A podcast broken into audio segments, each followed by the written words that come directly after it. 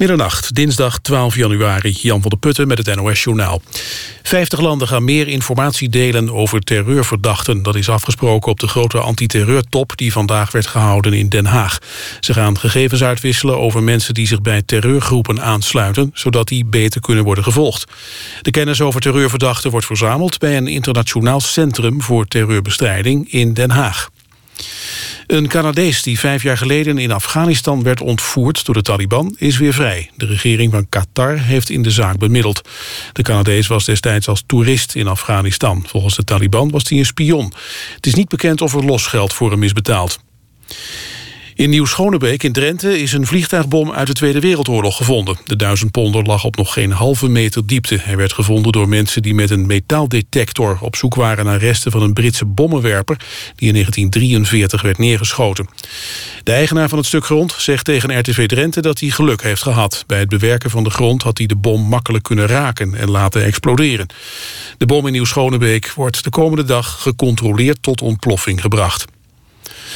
Op een bewonersbijeenkomst in Utrecht over Vecht... over een nieuwe vluchtelingenopvang zijn wat kleine incidenten geweest. Een spandoek met de tekst Vluchtelingen welkom... werd door tegenstanders kapot gescheurd. En ook was het bij het napraten op straat... door 100 tot 150 mensen onrustig. Iemand die een agent beledigde werd opgepakt. Mensen die de bijeenkomst in Overvecht wilden bezoeken... moesten een uitnodiging bij zich hebben en zich legitimeren. Lionel Messi is voor de vijfde keer uitgeroepen tot beste voetballer van de wereld. De 28-jarige Argentijn van FC Barcelona liet Cristiano Ronaldo en de Braziliaan Neymar achter zich bij de verkiezing voor de Gouden Bal. De afgelopen twee jaar ging die prijs naar Ronaldo. Het weer nog vannacht bewolkt en enkele buien. Aan zee mogelijk met onweer. Overdag buien, soms wat zon, vrij veel wind... en het wordt 6 tot 8 graden. Dit was het NOS Journaal. NPO Radio 1. VPRO. Nooit meer slapen.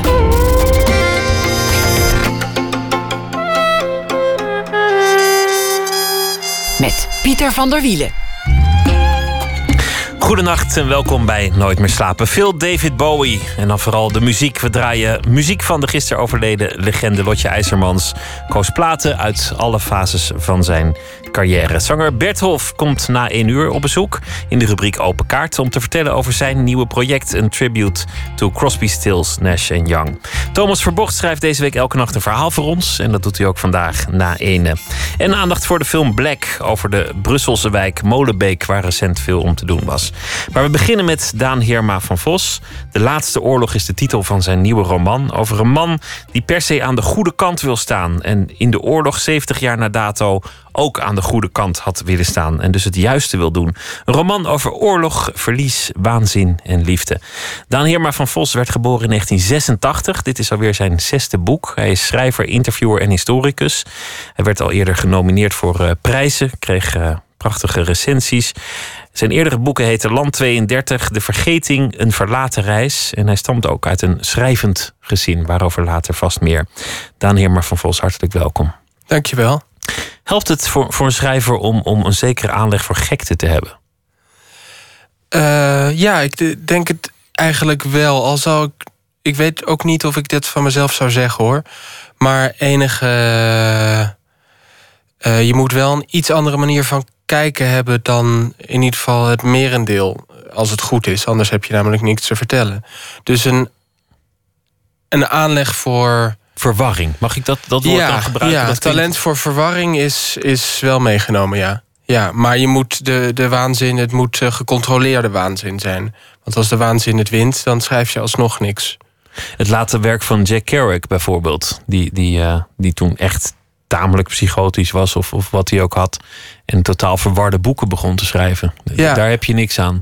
Nee, maar bijvoorbeeld On the Road, de, um, daar heeft hij een, uh, een stijl die op het oog heel erg spontaan en uh, associatief is. Maar als je de manuscripten bekijkt, zie je hoe, hoe zorgvuldig hij die stijl geconstrueerd heeft. Dus hij wist toen, hij was toen in perfecte controle van zijn gekte.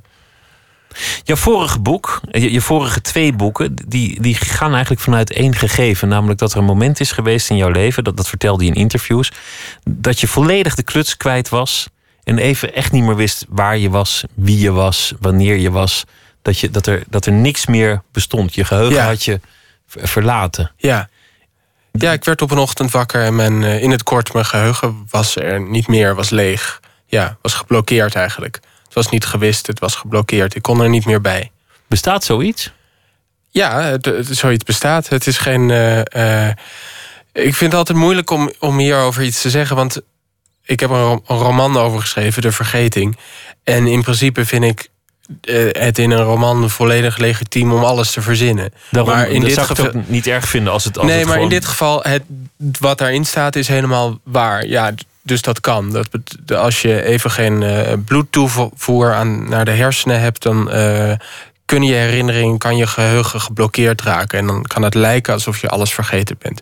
Maar in werkelijkheid ben je het niet vergeten. Je bent er alleen even je, je de toegang ontzegd. De toegang tot je geheugen is even weg, maar dat, Ja. dat, dat is een panisch moment, naar ik aanneem. Ja, zeker. Helemaal in het begin, als er gewoon absoluut niets is, eh, valt het nog wel mee. Want dan weet je ook niet dat je geheugen kwijt bent. Dan, dan, dan ben je een soort, een soort zuigeling. En iets later, als je eh, je begint te realiseren eh, waar je bent, wat je naam is. En je beseft dat eh, je geheugen kwijt is, dan slaat de paniek toe. Maar de aandoening die ik had, die, die duurt maar één dag. Dus ook bij mij. We moeten het drama ook niet groter maken dan het is. Het was e- één dag van, van waanzin, ja. Maar dat heeft tot prachtige gedachten geleid... die, die een inspiratie vormden voor twee boeken achter elkaar. Ja, ja. Namelijk, wie ben je? Kun je je geheugen wel vertrouwen? Is je identiteit een verhaal? Een constructie van jezelf? Ja, daar soort ben ik. vragen. Dat, dat is waar. In de vergeting was dat een eh, hele ehm, persoonlijke autobiografische verkenning van die vraag. En in het land 32 gaat het, eh, ging het om fantasie en verbeelding. Maar die vraag heeft me inderdaad lang bezig gehouden. En het is natuurlijk een vraag waar je, waar je geen enkel, eh, geen enkel niet een eenduidig antwoord op hebt. Maar ik ben wel blij dat ik dat onderzocht heb, ja.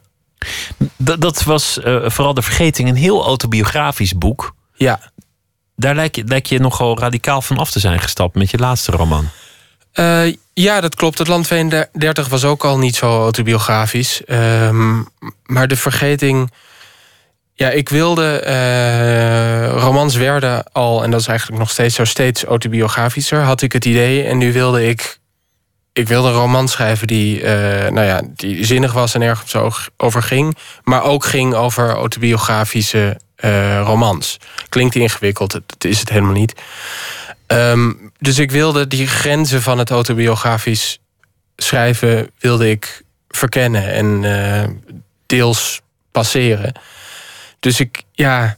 eh, en daar ging ik heel ver in. Echte namen, echte gebeurtenissen. Al je ik, eh, vrienden, ik gooide alles op tafel. en, Ex-geliefde, je vader, je moeder, je broer, iedereen werd genoemd, kwam Ja. langs. En, en er werd ook eigenlijk een soms pijnlijke schets gegeven van, van Ja, dus het was, het was een, een eh, ja, ik ging eigenlijk. Ik onderzocht of, het, of dat dan oprecht is of eigenlijk exhibitionistisch en narcistisch. Daar gaat het boek over, over narcisme.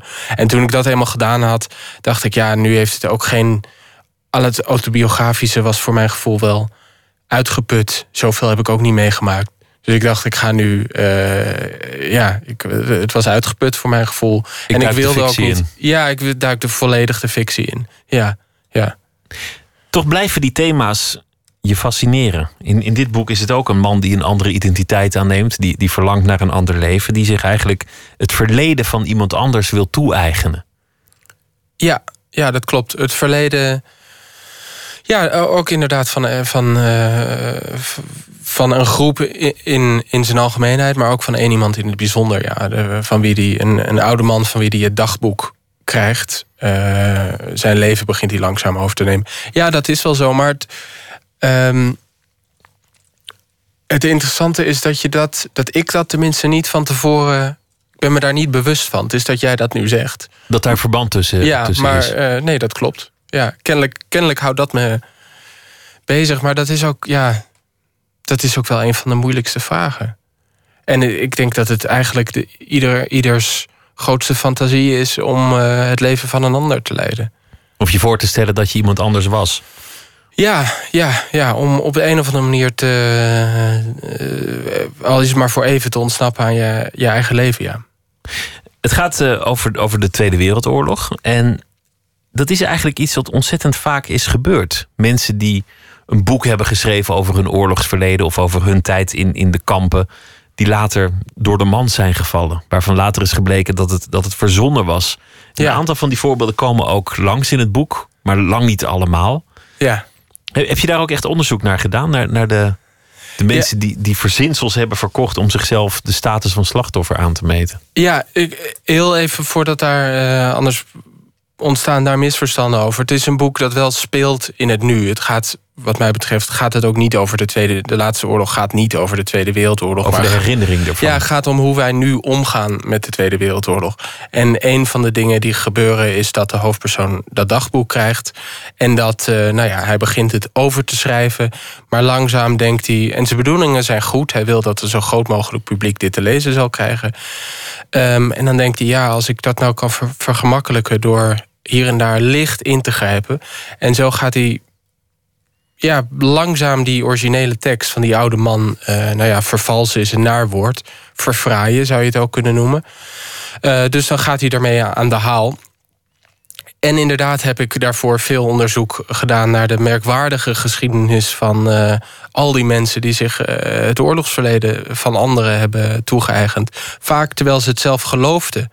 Veel, eh, eh, zoals Wilco Meerski, die ook even voorkomt in het boek. Dat was een schrijver die in 1995 eh, internationaal furoren maakte met zijn bo- boek Brokstukken. waarin hij beschrijft hoe hij in de kamp had gezeten. Nou, later bleek dat hij helemaal niet in de kampen had gezeten. Hij, hij, hij was alleen zeer depressief en een therapeut had hem dat aangepraat, min of meer. Die zei, ja, je hebt verdrongen herinneringen en hij nam dat aan. Dus dat was, het zijn niet alleen bedriegers. Het zijn ook mensen die echt geloven in het bedrog. Er was die, die Zwitser, die, die komt ook langs in, in het boek. Dat, dat was een vrij groot schandaal. Een man die, die een boek had geschreven dat aanvankelijk een meesterwerk Ja, dat was genoemd. Wilco Meerski. Ja. Dat, dat was hij. Ja. hij. Dan, dan was er ook nog, je had ook nog de Forrest Gump van, van de Ja. Tweede Wereldoorlog, die werkelijk op alle plekken die ja, ertoe deden. fantastisch. Jack, Jack van der Geest, een Nederlander was dat. Die, eh, die eh, heeft, een, heeft veel geld verdiend in Amerika met, eh, met zijn memoires... die de fantastische titel dra- dragen... Was God on Vacation? Over zijn, zijn eh, oorlogsherinneringen. En die zijn compleet bizar. Eerst ziet hij de Duitsers binnenvallen, dan...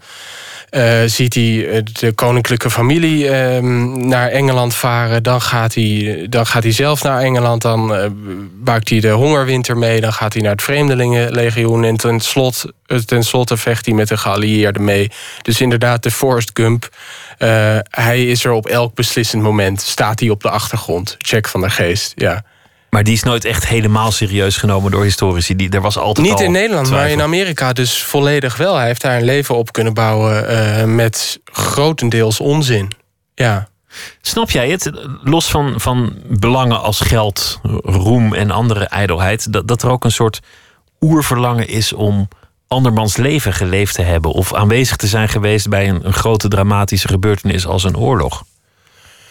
Ja, ik snap het, eh, ik snap het verlangen wel. Het, ehm, Je deelt het niet, maar je snapt het wel. ja, ik begrijp, ik begrijp het wel. En ik heb er ook eh, sympathie voor. Anders zou ik het ook niet eh, eh, me zo hebben kunnen verplaatsen in Abel Kaplan, mijn hoofdpersonage, die dat gedeeltelijk ook doet. Het is de wil om bij iets groots betrokken te zijn, ertoe te doen, om, en om aan de goede kant te staan. Zijn heel zelden mensen die fantaseren over, eh, over de grote gebeurtenissen terwijl zij het, het verkeerde uniform dragen. Dus ook bijgedragen hebben aan eh, de overwinning. Dus ik, ik snap dat het zijn hele menselijke, menselijke verlangens, denk ik. Ja. Dat is een gegeven dat in het boek ook terugkomt, want, want het speelt in het heden. Maar je, je bent, naar ik aanneem, al, al langer bezig met dit boek. En Ja. kon dus ook niet vermoeden toen je het schreef dat die vluchtelingencrisis zo'n vorm aan zou nemen als, als nu. Nee, nee, dat is heel eigenaardig. Toch Ik- is het een centraal thema in het, in het boek. Ja. De man die wil alsnog een onderduiker, die wil alsnog iemand redden. En die neemt dus tegen de wil een, een asielzoeker in zijn huis. Het is niet helemaal zeker uh, dat het tegen de wil is. Hij neemt een, een, een Roma-jongen in huis. Het is niet helemaal zeker dat het tegen de wil van de jongen is. Je weet niet precies wat de jongen wil. Dus uh, je zou ook de hele tijd kunnen volhouden dat, uh, dat Kaplan hem beschermt. Zoals hij zelf ook denkt en vindt. Dus het is niet, het is niet zomaar onderduikertjes spelen. Het is een, ja, het is een goed bedoelde poging om deze jongen te beschermen.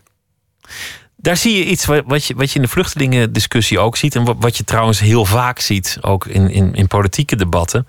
Dat de wens om goed te zijn uiteindelijk alleen maar over de weldoener zelf gaat. Ja. Want je, je maakt jezelf allereerst beter dan degene tegen wie je jouw protégé moet beschermen. Want die is slecht en kwaad. Dus, dus daar sta je al boven. Maar jouw protégé kan het niet zelf. Dus, dus daar sta je ook boven. Dus uiteindelijk is al het voordeel in moreel opzicht voor, voor de weldoener zelf. En vaak vragen ze ook helemaal niet aan degene voor wie ze het opnemen, of dat nou kansenarme vluchtelingen of wie dan ook zijn, of die er eigenlijk wat aan hebben.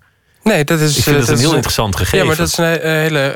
Uh, daar gaat het boek eigenlijk over. De Kaplan die uh, probeert deze jongen te helpen. Hij probeert heel veel dingen goed te doen.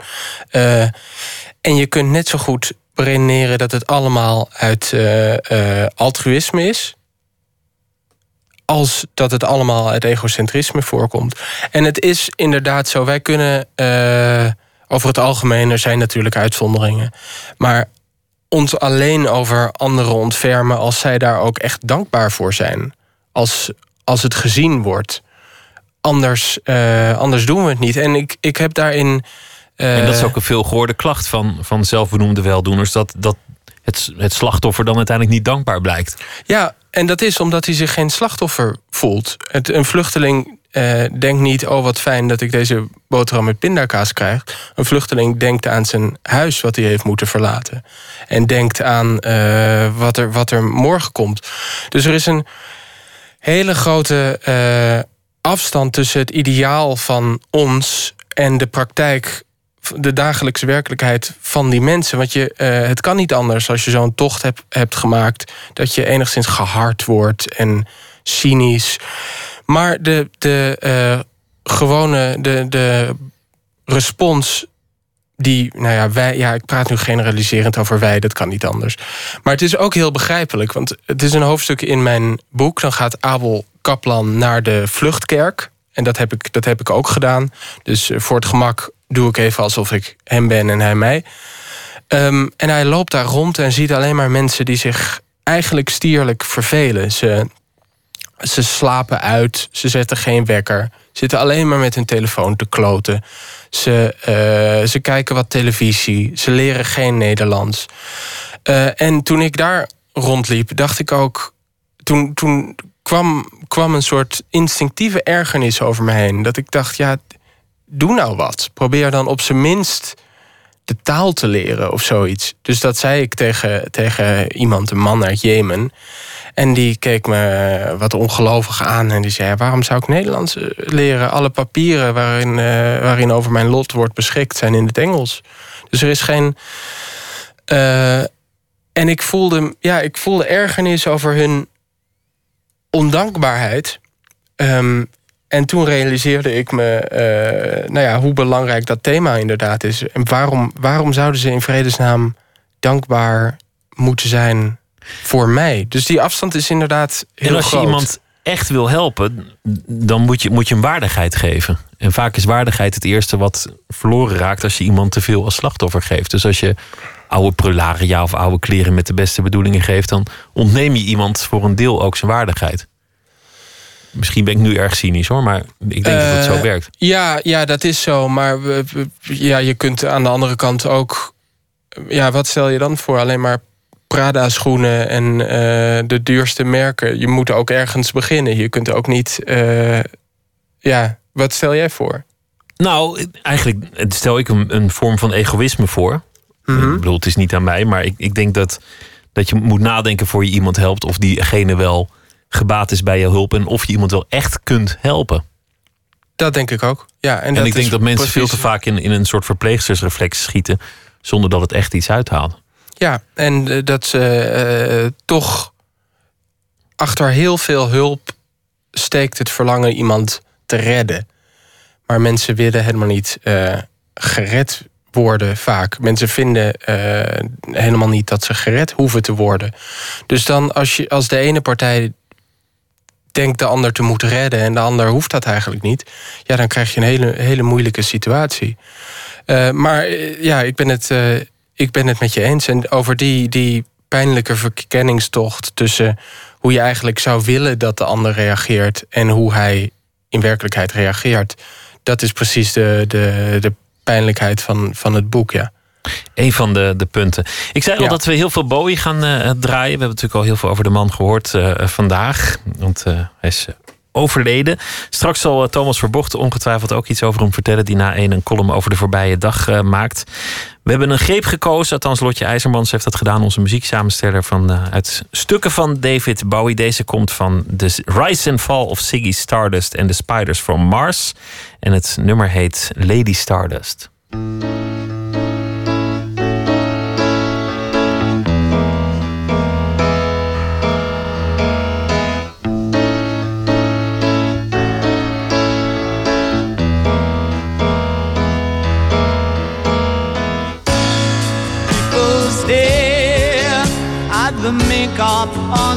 Face.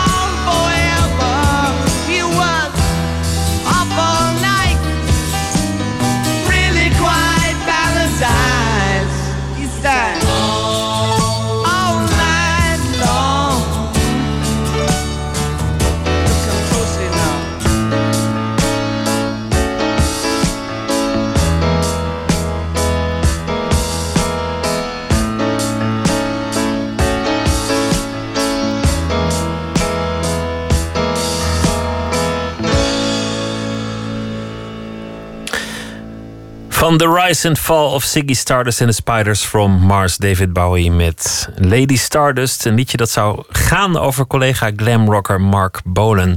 Nooit meer slapen in gesprek met uh, Daan Heerma van Vos. Naar aanleiding van het uh, nieuwe boek De Laatste Oorlog. Was jij fan van David Bowie eigenlijk? Ja, ik was wel fan. Hij, hij behoorde wel. Uh, hij nam een behoorlijke plaats in mijn CD-kast in. Niet de grootste plaats, maar wel top 5 zou ik zeggen. Bob Dylan de grootste plaats, als ik het goed begrepen heb. Randy Newman, John Cale. Uh, en ja, wie nog meer? Nee, ik denk Dan Bowie. Johnny Cash ook wel. Ja.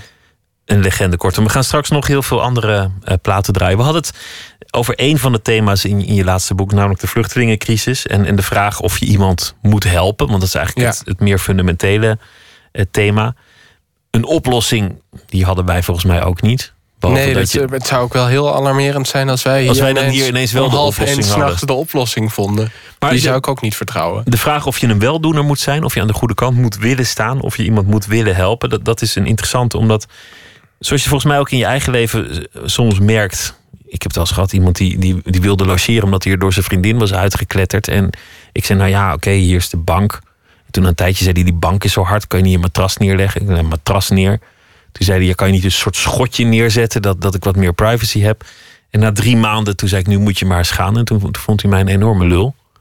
En, Ja. en, en dat- ik voorspel dat die vluchtelingencrisis nog best wel zo kan aflopen. Nou, de, de kans op. Je, je- men moet eh, zowel de vluchtelingen als, als hen die eh, steun geven. eh, moeten er echt voor waken. Want de kans op verbittering is inderdaad is heel erg groot. Aan beide zijden. Ja, ja, aan beide zijden. Dus daar is verder niet zo snel iets aan te doen. Behalve dat. eh, Want terugsturen lukt toch niet. En, en die mensen dwingen om daar te blijven lukt ook niet. Dus nou, en de mensen dwingen om dankbaar te zijn, lukt al helemaal niet. bescheiden verwachtingen, laten we het daar dan eh, Ja. op houden. Het thema van de, van de Tweede Wereldoorlog en de herinnering leek op, op een thema dat je in je essay aanhaalde. Dat was eigenlijk een hommage aan een overleden vriend van je. Een verlaten reis heette Ja. dat. Dat ging over eh, de neef van Weilen Lou de Jong. De, de historicus, nou ja, beroemd van zijn eh, respectabele oordelen en, en geschriften over de Tweede Wereldoorlog. Hoe kende jij hem, die neef? Eh, de- die neef heette Daan. Dat was een. Jij bent ook naar hem vernoemd, Ja, ik ben naar hem vernoemd. Het was de beste studievriend van mijn vader. En die, eh, nou ja, die hadden een hele mooie vriendschap. Die eh praten nachten en dagen lang samen. En toen mijn vader een, eh, een kind kreeg, een zoon zou krijgen, wist hij zeker dat hij, dat hij, dat hij hem Daan zou noemen. En toen, ehm, dus ik wist dat ik naar Daan vernoemd was. En toen pas op mijn twaalfde of zoiets eh, kwam hij weer in beeld. Ik weet ook niet, die, die vriendschap eh, was even verwaterd zoals dat gaat. En toen was hij eh, nou ja, een soort verlengstuk van, van het gezin. Kwam hij heel vaak. En, dus ja, ik had wel een sterke, ik had een sterke band met hem, met Daan. Ja. Hij leeft ook op als hij in zijn rol werd gedrukt van peetvader. Ja, dat vond hij fantastisch. Hij, ja, ik praat in de verleden tijd over hem omdat hij eh, gestorven is in 2014. Ehm, eh, wacht even. Nee, 2015. Zo kort. Ehm, nee, 2014. Excuses. Ja, hij leefde op. Hij kon zelf. Het was een ideale vader geweest. Maar hij, kon, hij kreeg om, om een veelheid van redenen nooit kinderen. Dus als hij dan even die vaderrol op zich kon nemen, vond hij dat, vond hij dat prachtig. Ja, Dus leefde hij, hij stond, op. hij zat vooraan bij beslissende momenten, boekpresentaties of, of afstuderen of alles wat jij meemaakte. Ja, Dan- ja, dan- ja. en ook daar. op de lullige momenten. De, op, de optredentjes voor, voor eh, tien mensen. eh, tien mensen en dertig lege stoelen. Dan was hij een van die tien mensen. Ja. Lou de Jong was de Tweede Wereldoorlog. Dat zijn meer mensen die dat citaat aan zich hebben toegeëigend. Dat ze de Tweede Wereldoorlog waren. Maar als in Nederland één iemand dat mag zeggen, dan, dan is het toch wel Lou de Jong. Vanwege die vele dikke delen.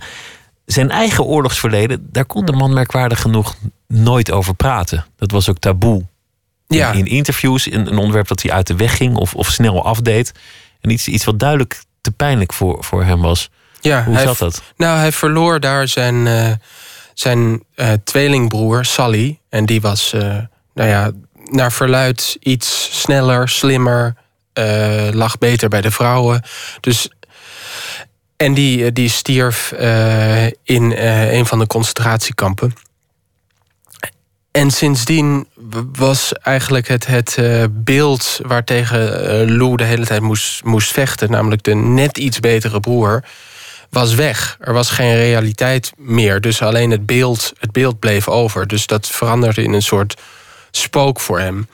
Ehm, dus Lou was geplaagd door die afwezige broer en kon daar dus niet. kon dat alleen maar eh, vertalen naar een soort maniacaal hard werken. Dus alle feiten, alle mogelijke feiten over de Tweede Wereldoorlog op tafel krijgen. Maar dan over dat ene feit wat zijn leven had bepaald, niks zeggen. En Daan, die, die, die was neef van uh, Lou de Jong. Ja. Hoe zat dan die verhouding? Was, was hij uh, nazaat van de verloren broer? Of, of hoe, hoe zat dat? Daan. Ja? Daan was de, de, de zoon van uh, Sally, ja. Was hij daar bitter over? Over, over de grote Lou de Jong? Hij... Um, hij, Daan hield niet van uh, bittere mensen. Dus hij be, be, bestreed. Hij. Ja, hij bestreed zijn bitterte. Maar hij was daar wel uh, erg teleurgesteld over. Zeker omdat Lou bepaalde laatste berichten van Sally, dus zijn broer, uh, nooit heeft laten zien. Dus toen Daan vroeg: zijn er nog laatste berichten van mijn vader? zei Lou simpelweg: nee, die zijn er niet. Um, dus dat, die dubbelheid, enerzijds Lou die uh, alleen maar wilde schrijven in alle feiten, tegelijkertijd de belang, ja, het, het feit dat, dat Daan echt moest horen, uh, dat verdween in een envelop achter een kast. Dus dat vond Daan heel erg uh, moeilijk, ja, begrijpelijk. Het moment dat het tevoorschijn komt, dat zit ook in een documentaire die is gemaakt over, over deze geschiedenis. Mm -hmm. En dat was enorm pijnlijk voor Daan om erachter te komen dat hij door zijn oom eigenlijk bedonderd was toen hij zei van er is niks meer. Er zijn geen geschriften. Ja, maar dat is ook toch het gruwelijkste wat je kunt, uh, kunt voorstellen. Dat de broer van je overleden vader uh, je daarover eigenlijk heeft ja, belogen. Of misschien, misschien was, hij zich, was het zo geblokkeerd, die, die dood van Sally, dat, dat liegen te, te ster, een te sterk woord is. Maar in ieder geval sprak hij niet de waarheid.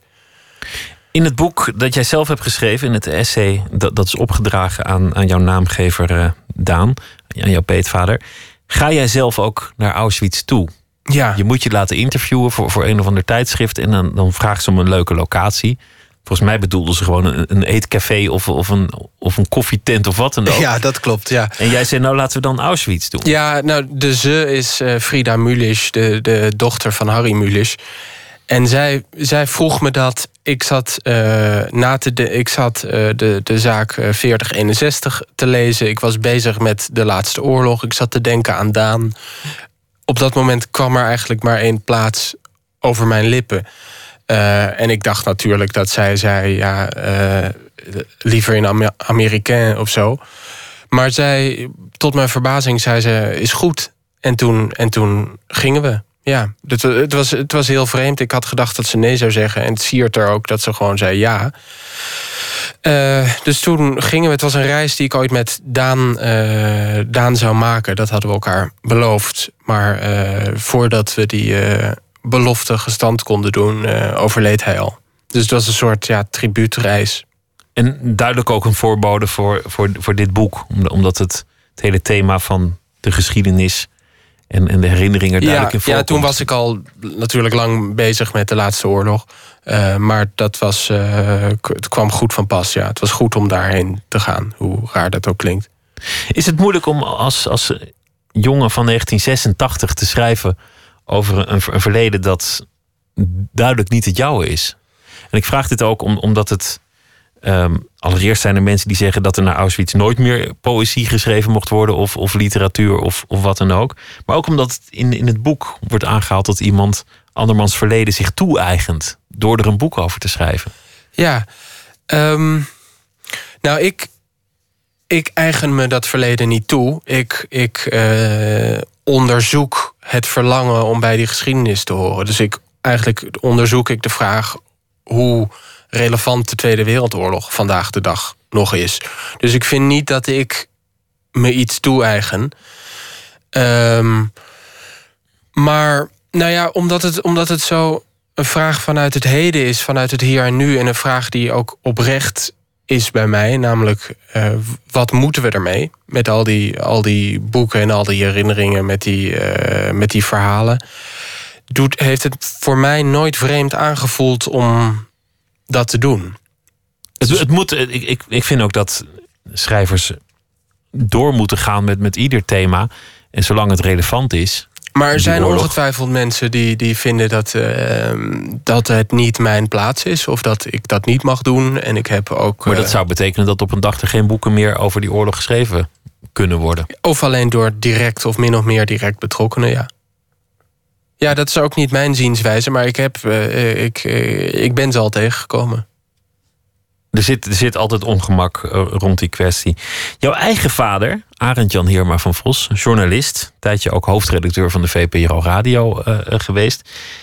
Die heeft ook altijd een, een bijzondere belangstelling voor de Tweede Wereldoorlog gehad. Ja, dat klopt. Ja, die. die eh, nou, nog, nog altijd ga- gaat hij naar, naar films erover, ziet hij documentaires die daarover gaan. En ik heb eh, ongetwijfeld is een deel van mijn eh, eh, fascinatie voor die vraag tot waar het, dat verleden reikt, heeft te maken met hem. Dat kan bijna niet anders. Ja. We hadden het net over het boek De Vergeting. Daarin hou je allerlei dingen aan over, over het eigen gezin.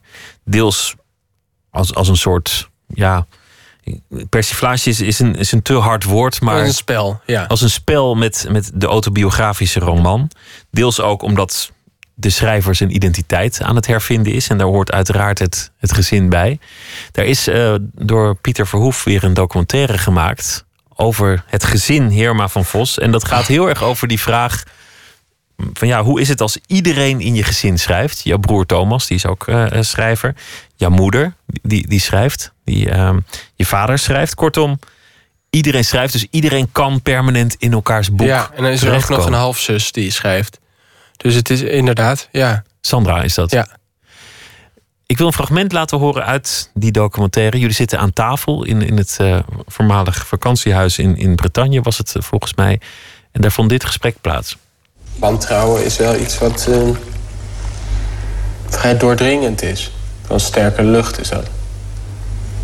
Sterke lucht. Ja. Nou ja, ik vind, ik vind het om te beginnen helemaal geen verkeerde, ik vind het helemaal geen verkeerde eigenschap.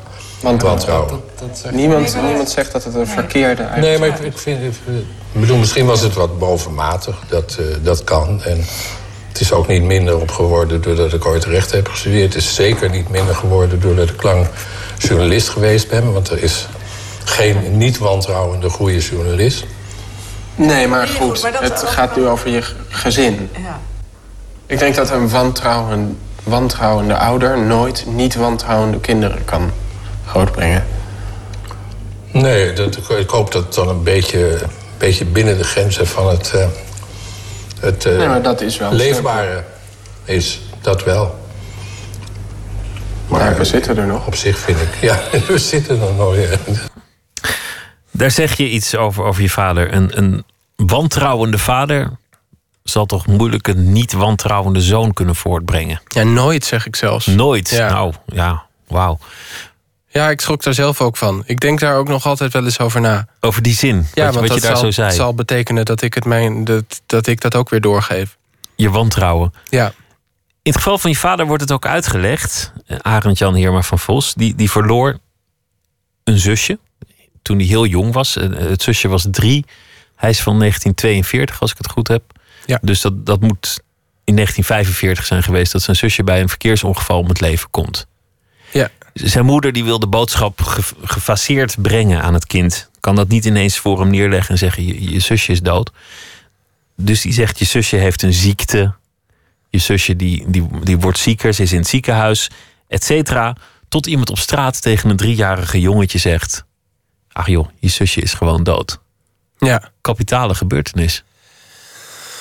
Eh, ja, ja, ja, het kan niet anders dan. eh, je, je vertrouwen in de wereld moet wel heel erg groot zijn, wil, wil dat kunnen opvangen. Dat denk ik ook. Ja.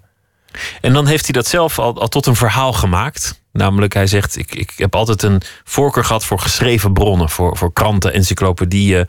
eh, kortom, voor alles wat zwart op wit staat. Want daar staat meer de waarheid in. Want als hij in de tijd had kunnen lezen, dan had hij gewoon in de krant kunnen zien staan hoe het was. ja, dat is inderdaad zijn, eh, Zijn, zijn, zijn theorie. lezing. Ja. Hoe zit het met jouw wantrouwen? Hoe, hoe heeft hij dat op jou overgedragen? Ehm, nou, ik, ik ben wel, eh, zowel Thomas als ik, eh, zijn, zijn van nature vrij sceptisch. Dat klopt wel. Scept, skepsis is eigenlijk het Zo'n beetje het aardige neefje van wantrouwen. Dus in, in goede buien ben ik gewoon sceptisch. Wat een Eh, goede gewoonte is. Ja, ja. En in, Sceptisch is dat je denkt, is dat nou wel zo? Ja, en wantrouwen is dat je denkt... eh, ehm, het zal wel een leugen zijn om die en die reden. Eh skepsis is go- goed, wantrouwen, wantrouwen vind, vind ik gevaarlijk... en mogelijkerwijs giftig. Maar dat dicht je jezelf wel toe bij vragen. Ja, ik, ik, heb, ik heb die neiging. Ik heb, ik heb de neiging tot, tot wantrouwen, dat klopt. Maar ik ben me daar al wel lang van bewust. En ik eh, vecht daar al wel lang tegen. Dus het is mijn verantwoordelijkheid om dat helemaal opgelost te hebben... eh, eh, voordat, ik, voordat ik het voortzet. En we moeten ook niet, ehm, ook niet overdrijven. Maar, maar ja, het is, het is een groot deel van, van eh, de identiteit van eh, mijn... Nee, ik ga niet zeggen de identiteit van mijn vader. Maar eh, eh, wantrouwen is, is belangrijk voor hem, ja. ja.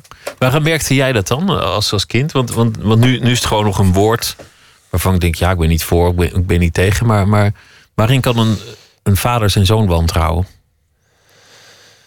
Ehm, ik weet niet of hij... Hij wantrouwde niet direct ons hoor... maar als iemand een compliment gaf... dan verzon hij altijd wel een reden... waarom diegene dat compliment mogelijk ge- eh, gezegd zou hebben. Namelijk om er zelf beter van te Een worden. bedoeling. Ja, of eh, dus de, de, oprechte, op, de, de oprechtheid en aardigheid van mensen, eh, goede bedoelingen, werden nooit zomaar geaccepteerd. En als iemand dan een beetje geld had of zo, dan, was dan, dan zei mijn vader na, na opvattingen van die man: ja, dat, dat, snap, dat zou ik ook zeggen als ik zijn geld had. Altijd dat soort, dat soort dingen. Dus dat nooit. Wat, wat de meeste journalisten wel hebben hoor. Wie, wie langer in die kantines heeft moeten rondhangen, die weet dat dat de de toon van elke conversatie is. Ja, in een redactieruimte. Ja, Ja, niet per se aan de eettafel. nee, hopelijk niet. Het Nee, is maar- mooi, mooi dat je dit zegt, om- omdat in je, in je boek eigenlijk ook heel veel mensen door de mand vallen. Er wordt veel bedrog gepleegd. Veel mensen die, die nobel lijken of die gedegen reputaties erop nahouden, die vallen uiteindelijk lelijk door de mand. Eh, ja, dat is, dat is wel zo. Maar het is geen. Ik vind niet dat iedereen per se ontmaskerd wordt. Ik vind juist dat de hoofdpersoon eh, steeds beter weet wie hij is. Eh, en dat de, de hoofdpersoon uiteindelijk wel. Nou ja, meer weet, aanzienlijk meer over zichzelf weet dan aan het begin van het boek. Dus sommige vallen door de mand en andere bewijzen zich juist. Ja. Jouw moeder, Christine Brinkgeven, die, die voelde zich gedupeerd over het eh, boek Vergeting. En je hebt toen een, een soort tribunaal georganiseerd met Felix Rottenberg als, als rechter. En, Ja, eh, en ja. advocaat Spong, die, die ook optrad als aanklager, geloof ik. Ja. Waarin de familiekwestie, de jeugd, het verleden, daar ja, het zeg maar in een rechtbankzetting Ja. werd uitgesproken. Jou, jij moest ook een straf krijgen, want jij had het allemaal verkeerd. Of, of als schrijver had je te veel vrijheid genomen. Je had reputaties aangetast. Mhm. Dat was het vonnis van de heer Rottenberg. Ja, dat was klopt. natuurlijk een, een beetje een tong in cheek. Het was misschien ook een beetje een, een publiciteitsding. Maar, maar de basis was volgens mij waarachtig. Ja, het- nee, het was geen publiciteitsding. Het was wel, het was wel een show. Het was, eh, maar dat kwam. Het was theater. Ja, het was theater zoals. eh, het paste voor mij precies bij het boek. Namelijk eh, dat je niet precies weet wat oprecht is en wat nou eh, exhibitionisme is, wat nou show is. Dus het was een oprechte show. En ik wist niet. eh, het was niet duidelijk hoe de rechter zou oordelen. Dus het, was ook geen doorgestoken kaart. Ze- voor mij was het een hele goede, natuurlijke manier om. Want als je, als je een boek schrijft, dan kaap je min of meer het verhaal. En daar komen dan ook anderen in voor. En ik vond het wel eerlijk om die anderen die ik eh, besprak. De, de mogelijkheid te geven eh, te reageren. Dus dat heb ik ook, dat heb ik ook aan mijn vader en ook aan Thomas. En de eh, onderliggende vraag is, is natuurlijk hoe vrij ben je als schrijver? Mag je je eigen verleden en dus ook dat van anderen gebruiken, aanpassen, veranderen? Mag je liegen? Ehm, Ja. dat is eigenlijk de onderliggende vraag. Ja, ja, ik vind dat je daarin heel ver mag gaan. Ehm, de, de vraag is of je dan de echte namen moet gebruiken. Dat, dat, daar ging het in dat eh, proces over. En dat weet ik ook niet precies. Het zou kunnen dat ik met de uh, vergeting eigenlijk net iets verder ben gegaan dan wat ik eigenlijk toelaatbaar vind. Jouw moeder was gepikeerd omdat um, ze vond dat haar rol in de opvoeding. Ja, en, en zij was gepikeerd omdat ze niet werd genoemd. Ja, ja, omdat ze eigenlijk een te kleine rol had. Wat, wat bij herlezing van het boek volgens mij niet helemaal klopt hoor. Althans, ik, bedoel, ik, was, ik was er niet bij toen ze je op schoot nam en, en dat soort dingen. Maar volgens mij valt het allemaal mee. Maar ze wordt niet helemaal weggeschreven. Ik vind ook niet dat ze te klagen heeft. En wat ik ook leuk vond aan de film is dat hoezeer iedereen elkaar ook te slim af probeert te zijn, hoezeer de discussie ook hoog oploopt over de juiste woordkeus en, en iedereen eigenlijk als een soort frikken elkaar vliegen af probeert te vangen, de onderliggende sfeer volgens mij eigenlijk heel gezellig was. Ja, ja, heel, uh, heel liefdevol. En we proberen in. We, we, we vechten min of meer verbaal de hele tijd met elkaar, alle vier eigenlijk. Mijn moeder nog het minst. Die, uh, die kijkt meer toe, of keek meer toe. Het is natuurlijk niet echt, echt een gezin meer. Uh, maar ik, ik, uh, er was, was in het gezin waar, waarin ik opgroeide absoluut veel liefde. Het was niet alleen maar hard, harde taalspelletjes of zo. Nee, nee, helemaal niet. Het is met, met, met pret ook. Althans, zo zag het er op, op beeld. Ja, en plezier en, en vermaak en, en plagen. En ja. Nee, dat, dat, als, je het, als je de tekst zou uitschrijven, zou het een stuk harder overkomen dan hoe het in werkelijkheid is. Laten we nog uh, luisteren naar David Bowie. 1975 was het. Bowie was ineens helemaal into soul music. Hij ging naar Philadelphia om daar een plaat te maken met wat hij zelf noemde plastic soul. Werkte samen met uh, veel Afro-Amerikaanse muzikanten. Luther Vandross bijvoorbeeld. En uh, we gaan luisteren naar Young Americans.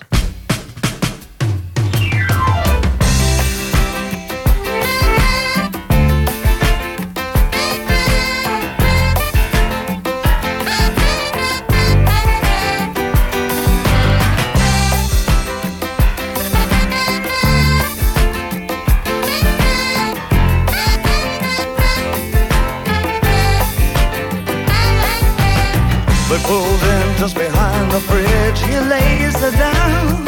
He frowns. Hey, my life's a funny thing. Am I still too young?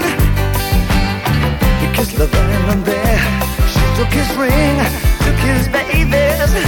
It took him minutes, took her nowhere. Heaven knows he'd have taken anything. All night. She wants a young American. young American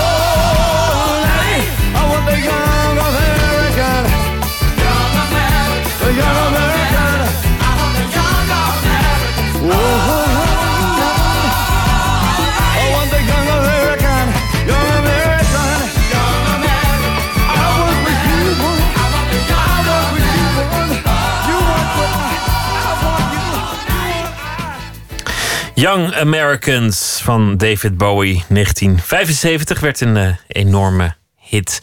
Daan Heerma van Vos is uh, te gast in Nooit meer slapen. De laatste oorlog heet het uh, boek. Een ander belangrijk thema in het boek hebben we nog helemaal niet aangeraakt. En dat is de liefde. De man die worstelt enorm omdat hij maar niet los kan komen van zijn ex-geliefden. Het zijn er meerdere. En hij, hij leeft als het ware nog in de voorgaande relaties. Kan ze ook niet meer van elkaar scheiden.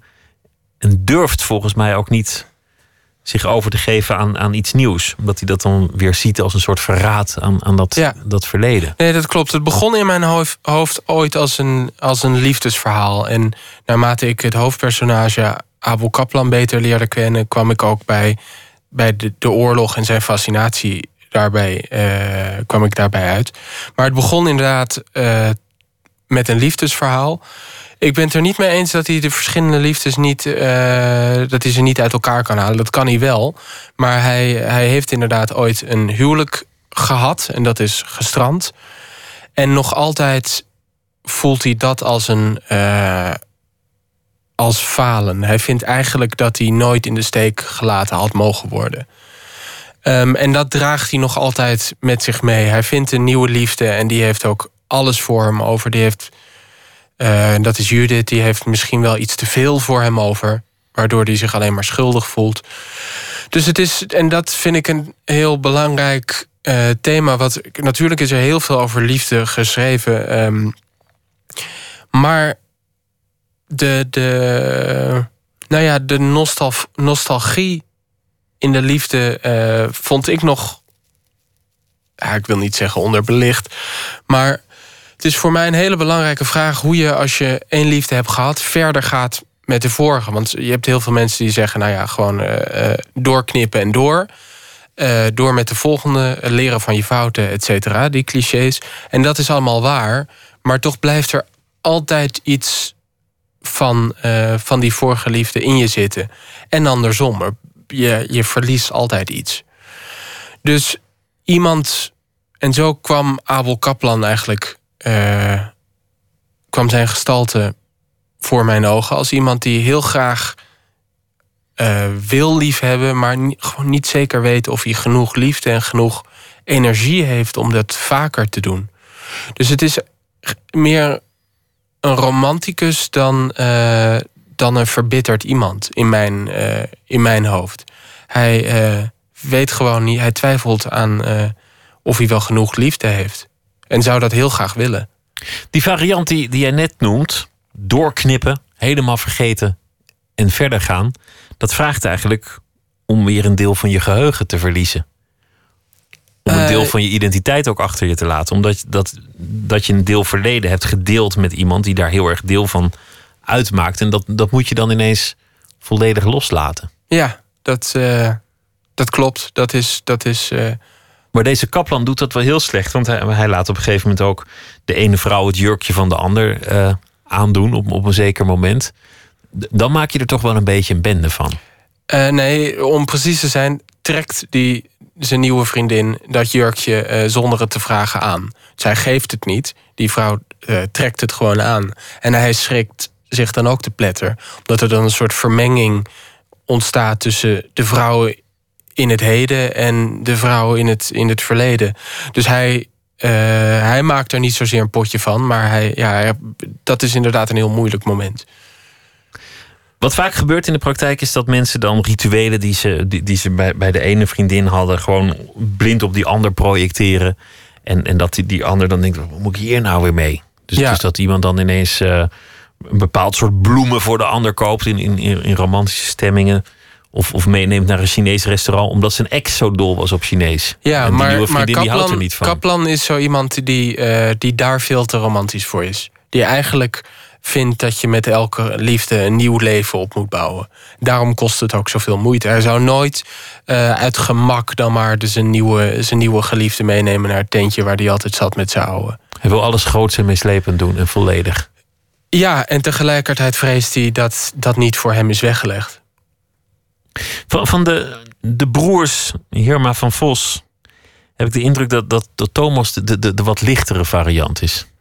Dat, dat jij de, wat meer de, de, de tobber bent, de jongen die meer pijnst. Is, is dat zo? Ehm, Of, of vergelijk je jezelf nooit met, je- met je broer in die zin?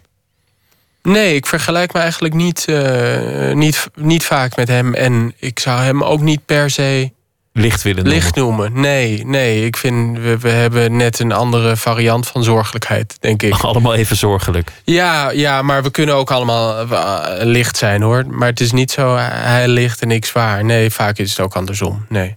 Want daar heeft het natuurlijk wel mee te maken. Maar de boeken verschillen wel erg. Wat we doen in... in eh, Als schrijvers zijn jullie onvergelijkbaar. Ja, ja, ja. ja ik heb, ik heb alleen het boek, boek Stern van je, van je broer gelezen. En dat, dat is een boek dat absoluut niet van jouw hand had kunnen zijn. Dat, dat is zo'n andere Ja, opvatting van, van schrijven en, en literatuur. ja. En dit soort vragen kun je verder met een nieuwe liefde zonder de oude te, te vergeten. Er zijn waarschijnlijk mensen die het dagelijks doen en, en er nog nooit over hebben nagedacht. Eh, ja, en ik benijd hen. Je, zou, je zou ook wel die, die lichtheid over je willen hebben soms. Eh, ja, ja, ja, s- soms wel. Maar aan de andere kant ehm, mis je dan ook wel heel veel. Denk ik. Als je, eh, dat is toch een mate van gevoelloosheid die je dan moet hebben. Als je eh, nooit achterom kijkt. Die, eh, het, het leven is sowieso deels achterom kijken. Het is niet alleen maar voor je voeten kijken en naar de horizon kijken. Het is ook altijd achterom kijken. En als je, alleen, als je maar één of twee richtingen opkijkt in plaats van drie, dan mis je veel. We begonnen met of het, of het een schrijver helpt of je, of je een aanleg voor waanzin hebt.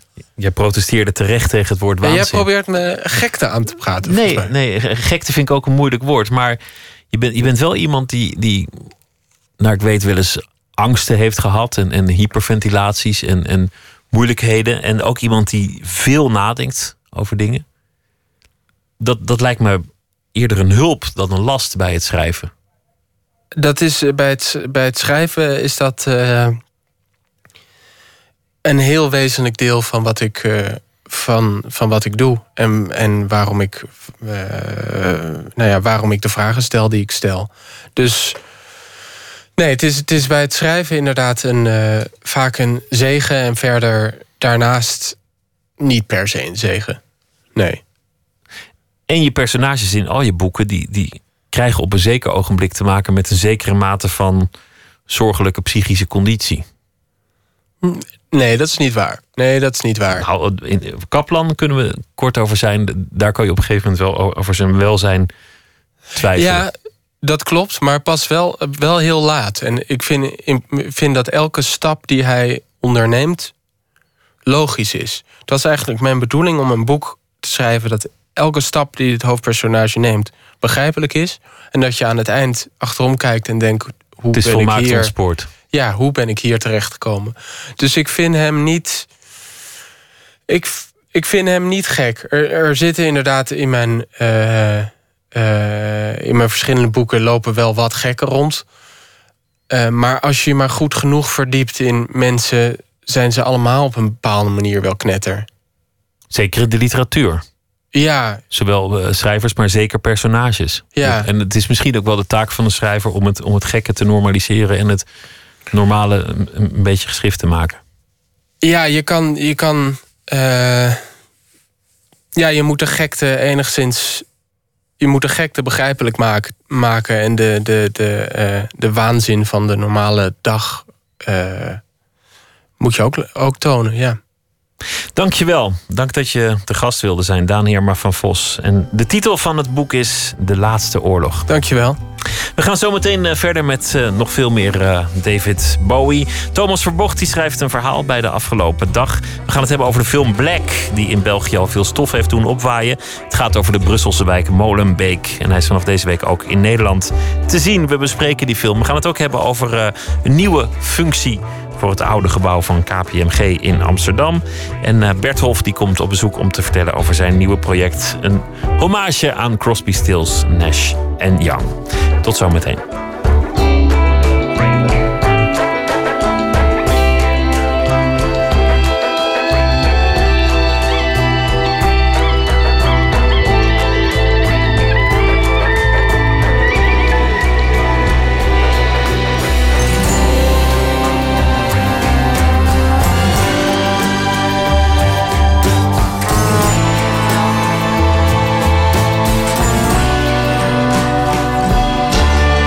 Radio 1. Het nieuws van alle kanten.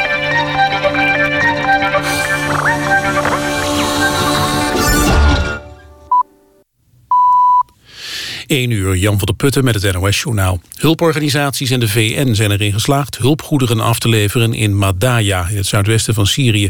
De stad is door het Syrische leger al maanden van de buitenwereld afgesloten. Er kwamen de laatste tijd steeds meer berichten naar buiten over hongersnood. De 40.000 uitgehongerde burgers hebben voedsel, medicijnen en dekens gekregen, genoeg voor een maand. Het is de bedoeling dat er donderdag nog een konvooi naar Madaya gaat. In het noorden van Syrië zijn burgers van twee andere plaatsen bevoorraad. Die plaatsen, Foua en Kefraya, zijn omsingeld door rebellen.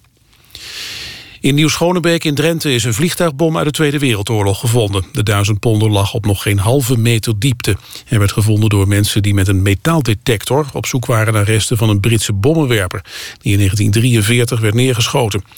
De eigenaar van het stuk grond zegt tegen RTV Drenthe dat hij geluk heeft gehad. Bij het bewerken van de grond had hij de bom makkelijk kunnen raken en laten exploderen. De bom in Nieuw-Schonebeek wordt morgen gecontroleerd tot ontploffing gebracht. Vijftig landen gaan meer informatie delen over terreurverdachten. Dat is afgesproken op de grote antiterreurtop die vandaag werd gehouden in Den Haag. Ze gaan gegevens uitwisselen over mensen die zich bij terreurgroepen aansluiten... zodat die mensen beter kunnen worden gevolgd. De kennis over terreurverdachten wordt verzameld bij een internationaal centrum voor terreurbestrijding in Den Haag. Op een bewonersbijeenkomst in Utrecht overvecht over een nieuwe vluchtelingenopvang zijn wat kleine incidenten geweest. Een spandoek met de tekst Vluchtelingen welkom werd door tegenstanders kapot gescheurd. Ook was het bij het napraten op straat door 100 tot 150 mensen onrustig. Iemand die een agent beledigde werd opgepakt. Mensen die de bijeenkomst in Overvecht wilden bezoeken moesten een uitnodiging bij zich hebben en zich legitimeren. Het weer nog vannacht bewolkt in enkele buien. Aan zee mogelijk met onweer. Minimumtemperatuur 3 graden. Overdag buien, soms wat zon, vrij veel wind en 6 tot 8 graden. Dit was het NOS Journaal. NPO Radio 1. VPRO. Nooit meer slapen.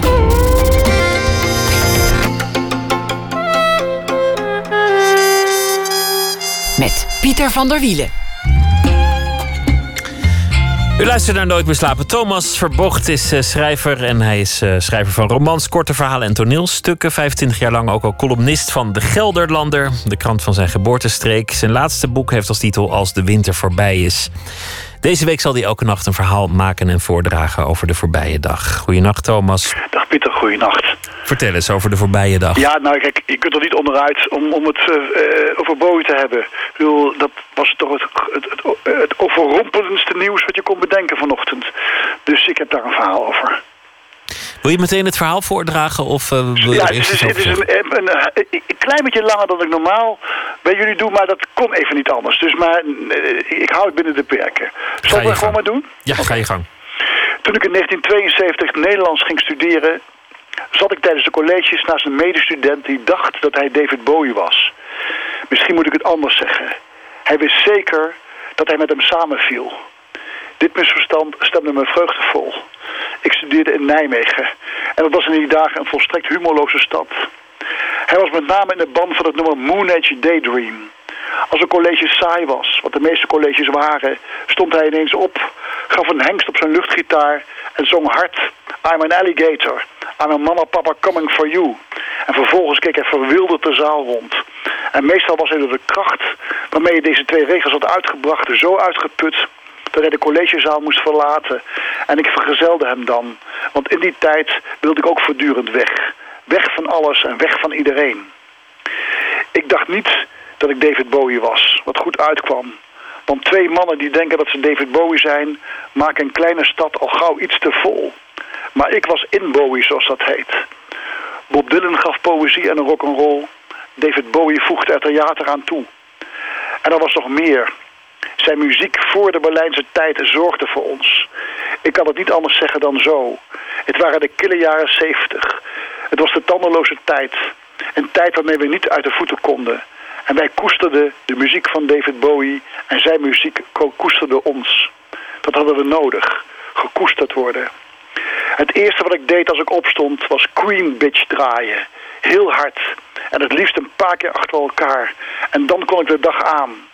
Je kreeg er meteen een goed humeur van. En zin in die dag. En ook het voornemen tegen alle klippen op te razen. In de zomer na ons eerste jaar zaten we begin juli op een terras. We hadden het over onze studie, waarin we niet zagen. Over een toekomst die op een land ver weg leek. Dat we lopend moesten zien te bereiken. Maar het probleem bij ons was, was altijd dat het gesprek zelden tot een, tot een einde te brengen was. Want nu ook. Ineens stond hij op. De luchtgitaar kwam in stelling. En daar galmde het hysterisch over het terras. I'm an alligator. I'm a mama papa coming for you. I'm a space invader. En vlak voor ons zat een meisje. Ze was me al opgevallen. Ze was onbeschrijfelijk dun. En had, bijzonder vogel, had een bijzonder vogelachtig gezicht. Met daaromheen een krans van lichtblond haar. Dat zacht uit haar hoofd leek te exploderen. Ze draaide zich naar ons om en stak haar duim omhoog. En toen kwam ze naar ons toe en zei... En het was een mededeling die we nauwelijks konden bevatten. Ze zei dat ze een paar dagen geleden in het Hammersmith Odeon was geweest in Londen. Het concert van, Bowie, van Bowie waar iedereen over sprak. 3 juli 1973, een historische datum. Mijn vriend en ik hapten naar adem. We hadden ook naartoe gewild, maar het was al meteen uitverkocht. Jij was erbij, zei ik. Ze knikte. Jij was erbij, zei ik weer. En weer knikte ze. En ik voelde dat ik verder was gekomen in mijn leven... nu ik iemand had ontmoet die bij dat Bowie-concert was geweest. Ze kwam tussen ons in zitten. Ze heette Corrie, wat ik een beetje jammer vond, maar ach, wat maakte het uit. En toen het later nacht werd, lagen we op mijn kamer op de vloer. Zij in het midden, ze hield ons vast. Wij hielden haar vast, de ramen stonden open. De nachtelijke zomer van 1973 kroop door het raam naar binnen en bedekte ons als warme dauw. Corrie wilde uitsluitend rock'n'roll suicide beluisteren. Het lied waarmee Bowie zijn concert beëindigde. Om de beurt stonden we op om het nummer opnieuw op te zetten. Afstandsbediening hadden we niet. Ik denk nog steeds dat het een van de meest intense nummers uit de geschiedenis van de rockmuziek is. We hielden elkaar vast en ik dacht, het gaat ons lukken. We komen ooit uit deze jaren. En nogmaals, en ik herhaal het graag, David Bowie hielp ons. Hij zorgde voor ons. Thomas Verbocht, dankjewel voor deze beschouwing over uh, David Bowie of Bowie. Mensen, ik, ik, hoorde vandaag iedereen alles door elkaar zeggen. Bowie. Bowie. Ja, ja dat, dat vind ik ook weer... Ja, ja, het kan, het kan natuurlijk. Ja, zo gewoon Bowie doen trouwens. Ja, natuurlijk doen we gewoon Bowie. Ja, ja. uit. hey, dat nummer, um, Queen Bitch, ja. 1971 van toch, toch de mooiste plaat, Hanky Dory. Vind je het ook de mooiste plaat? Ik ook. Ja, denk ik wel. Ja, heel veel mensen kijken dan een beetje zuinig, maar ik vind het echt... De, ja, ik vind het...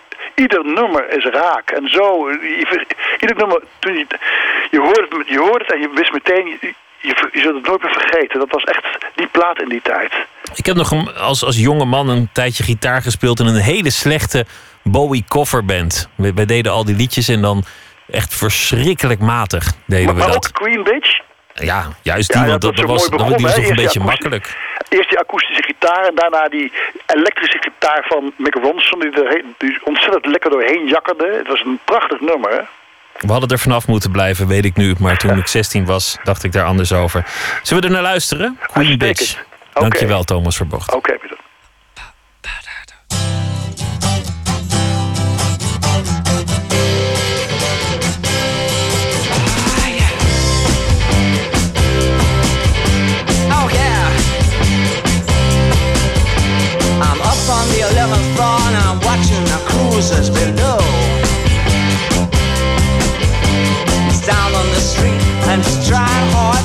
To boost the flow. Oh, my heart's in the basement. My weekends at an all-time low. Cause she's hoping to score, so I can't see her letting him go. Walk out of her heart, walk out of her mind. Oh, not her. She's so squishy in her satin and tan. In her frock coat and bibbity bobbity hat. Oh, God, I could do better than that. Oh, yeah. She's an old time ambassador, a sweet talking night walking games. Oh, she's known in the darkest clubs for pushing ahead of the dames. If she says she can't do it, then she can't do it. She don't make false claims. But she's a queen, and such a queen, such a laughter is sucked in the brains. Now she's leading them on, and she'll lay right down. Yes, it leading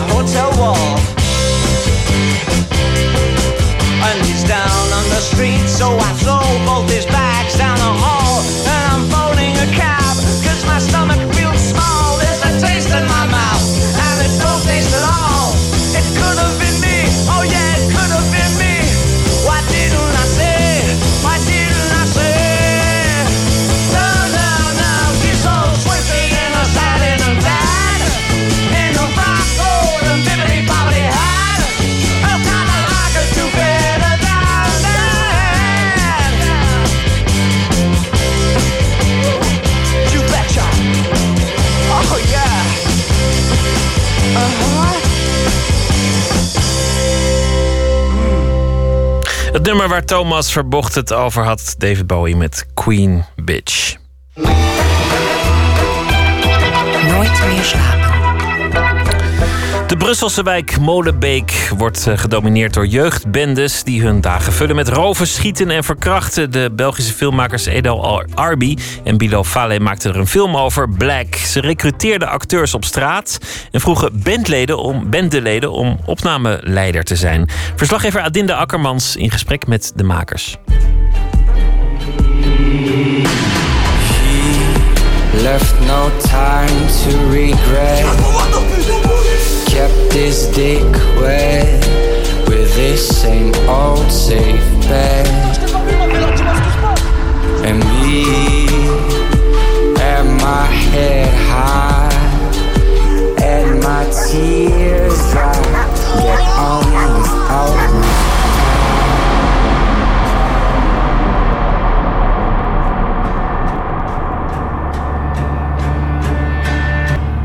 Toen ze aan de film begonnen, hadden de filmmakers Adil El Arbi en Bilal Fallah niet voorzien dat ze wereldnieuws zouden worden.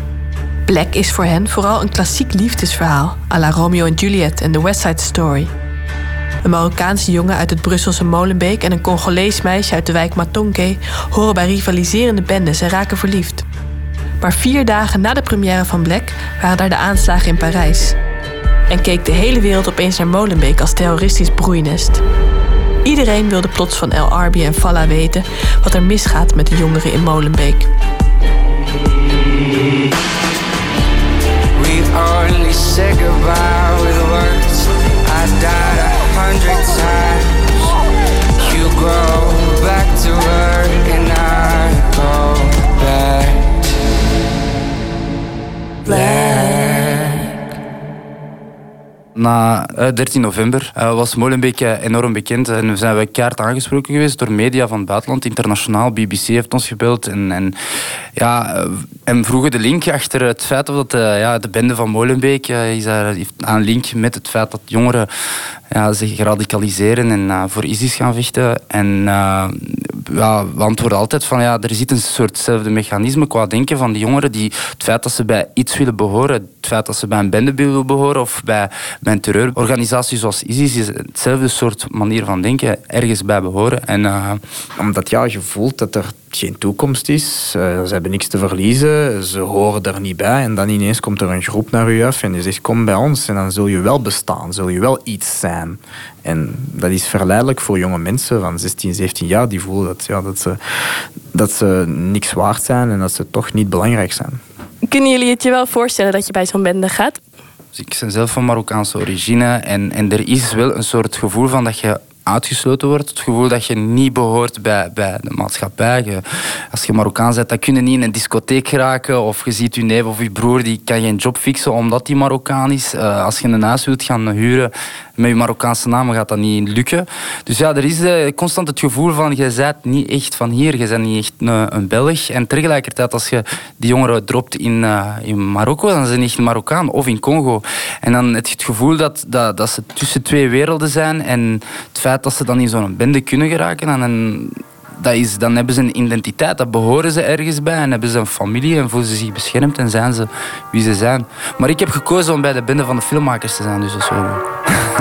Je suis au-dessus de vous, j'ai même pas besoin d'être insolent, oui je du lourd. Les vrais savent le joint c'est le crâne sens. Je m'isole, je doute, mais au final je rigole de tout. Essaye pas de me rattraper, j'ai des rêves à pas lâcher D'étranges visions sont sous mes yeux, je pèse en millions donc j'ouvre les yeux Je suis ce gars sensible, tu l'as senti, mes ambitions sont supérieures De film Black is gebaseerd op de boeken Black and Back van de Vlaamse auteur Dirk Brakke. Het gaat over de tientallen gewelddadige stadsbendes in Brussel, die niet schuwen voor een moord of een groepsverkrachting. Voor de verfilming bleek het nog niet zo makkelijk om acteurs te vinden, vertelt Adil El Arbi. Uit noodzaak moesten we ze wel op straat gaan zoeken, omdat Belgische cinema heel blank is. Zowel Franstalig als Nederlandstalig. Dus je vindt ze niet in castingbureaus of in, um, in acteurscholen en zo. Dus je moet ze in social media, middelbare scholen gaan zoeken. En, um, en uiteindelijk hebben we wel 450 jongeren gevonden, uh, waarvan we dan een, een, selectie moesten maken. De 16 beste, want de beste acteurs hebben gekozen. En het goede was dat ze, ze, ze, hadden nog nooit gespeeld in een film, maar ze hadden wel de nodige naturel en talent. En ze, ze kennen wel die jongeren. Hè. Ze zijn zelf jongen van een andere origine. Dus um, die energie en die authenticiteit, dat was iets dat we, dat we absoluut nodig hadden voor, uh, voor de film. Inmiddels zijn El Arbi en Falla zelf een castingbureau gestart voor jongeren uit achterstandswijken.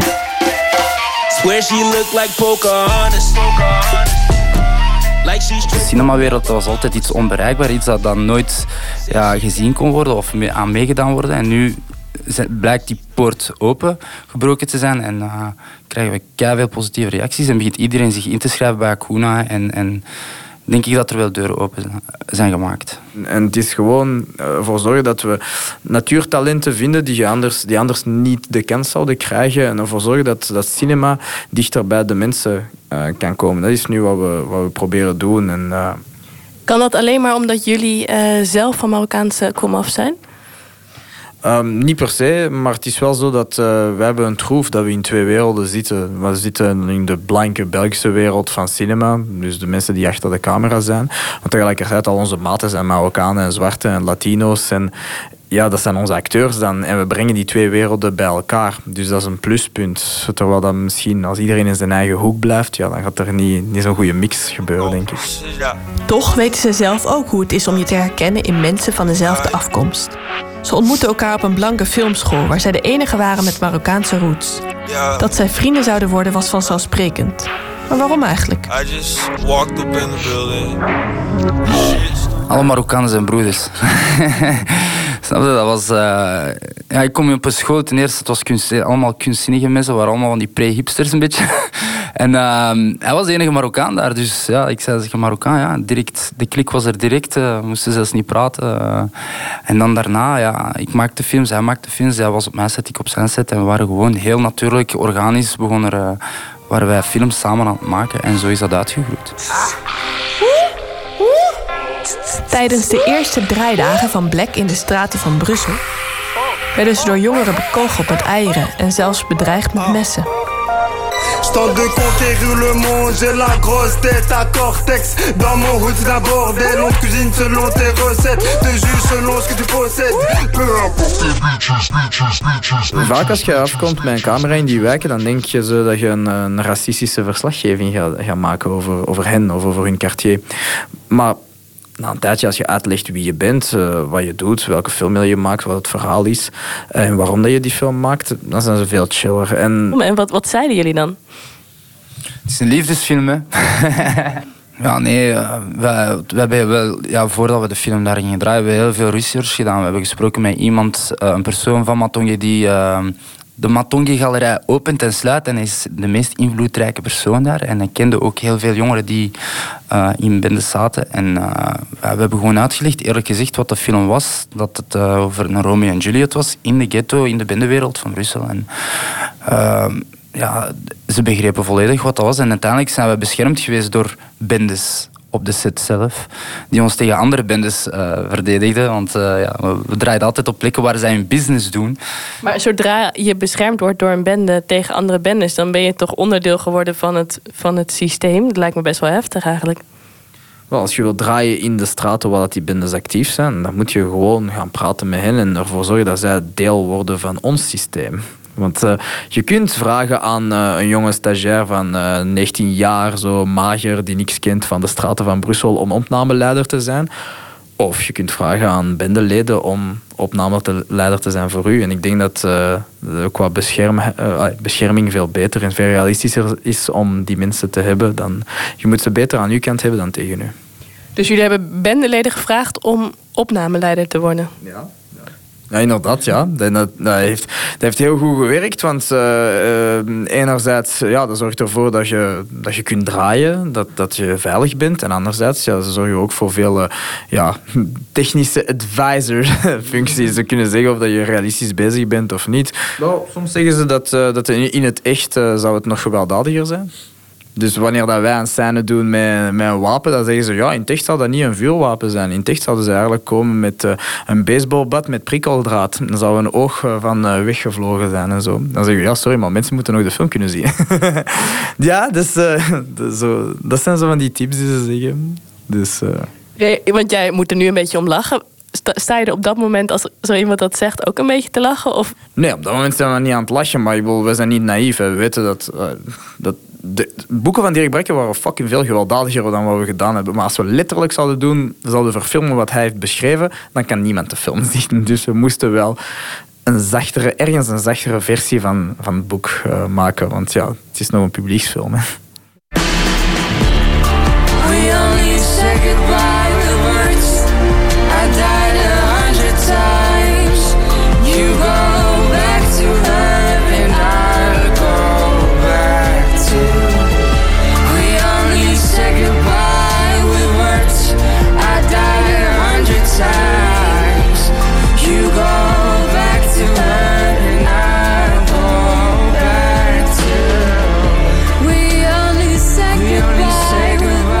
Back to Black van Amy Winehouse in de uitvoering van Oscar and the Wolf, die de film eh, van een soundtrack hebben voorzien. Het gaat over de film Black. Vanavond was de publiekspremière in Nederland vanaf donderdag te zien in de bioscopen. U hoorde Adinda Akkermans in gesprek met de makers Adil El Arbi en Bilal Faleh. We zeiden dat we alleen maar David Bowie zouden draaien, maar we gaan ook iets luisteren van Bertolf, want hij is eh, zometeen eh, hier te gast. Hij eh, heeft een nieuw project. Hij gaat op tournee met Her Majesty, met de muziek van Crosby, Stills, Nash en Young.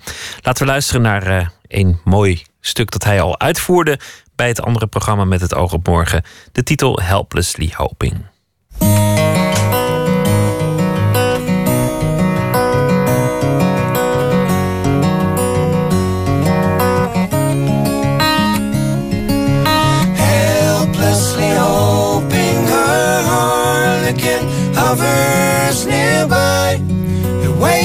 Waiting a word,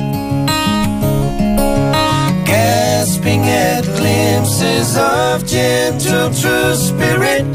He runs, wishing he could fly only to trip at the sound of goodbye.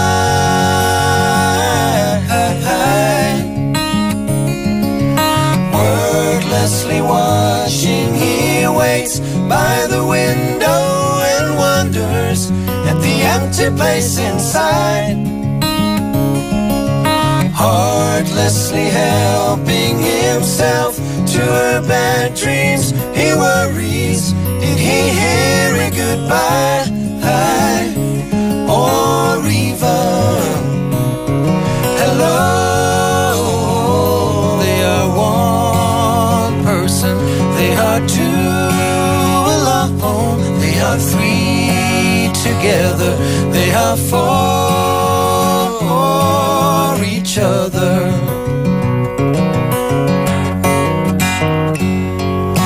Stand by the stairway, you'll see something certain to tell you. Confusion has its cost. Love isn't lying, it's loose in a lady is lost and choking on oh, hello. They are one person, they are two alone, they are three together, they are for each other.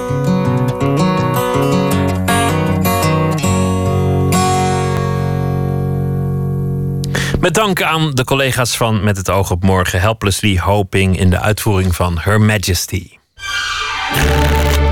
Open kaart. Voor mij een kaartenbak met eh, 150 kaarten met daarin eh, vragen over werk en leven van de gast. En de gast in deze rubriek is vannacht eh, muzikant Bertolf Lentink. Welkom, want eh, zondag aanstaande begin je met een nieuw theaterprogramma, Déjà Vu. Dat eh, gaat eh, in première samen met Jelle Paulusma, Bertolf Lentink, jijzelf, Diederik Nomden, Bouke Bakker en Dirk Schreuders. En het is een eerbetoon aan Crosby, Stills, Nash en Young. En dan vooral het eh, vermaarde album Déjà Vu. Zullen we toch even, heel even over David Bowie hebben? Had jij Ja. iets met zijn, eh, met zijn muziek?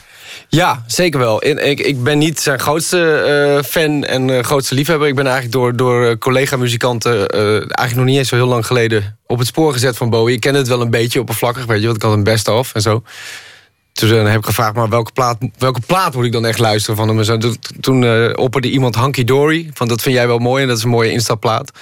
En dat vind ik echt een geweldig album. Ik, Het moet is ook zeggen, een, een, ja. meesterwerk. Ja, dat vind ik ook wel echt zijn meesterwerk. En ik heb wel de hele catalogus een beetje eh, proberen door te werken. Ik vind niet alles even eh, fantastisch. Vooral ja, toch zo vroege jaren 70, eh, eind jaren 60 werk. En dat is sowieso een beetje de periode in de muziekgeschiedenis die mij het meest aanspreekt. Ook qua sound en zo. Dus dat valt daar dan ook een beetje in. Maar ja, het doet me wel wat. Ik schrok me echt kapot vanmorgen. En de, heel vaak als, als, als, als heel Nederland over elkaar heen buitelt om te zeggen hoe erg ze het vinden, weet je wel. Dat er weer een be- bekende muzikant dood is.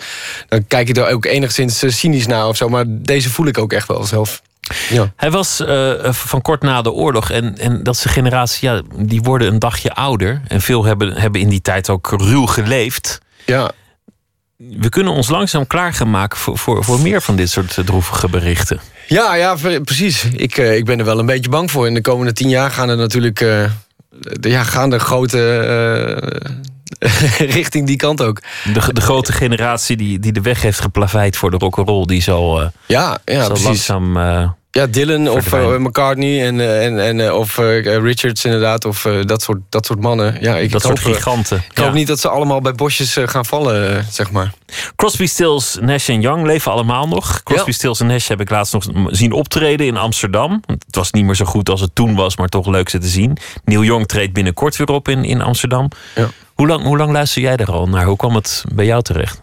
En eigenlijk gewoon het eh, clichéverhaal eh, via de platenkast van mijn vader. En eh, dat vertel ik ook in de voorstelling. Ik zat daar toen ik een jaar of 11, 12 was... en me echt begon te interesseren voor muziek.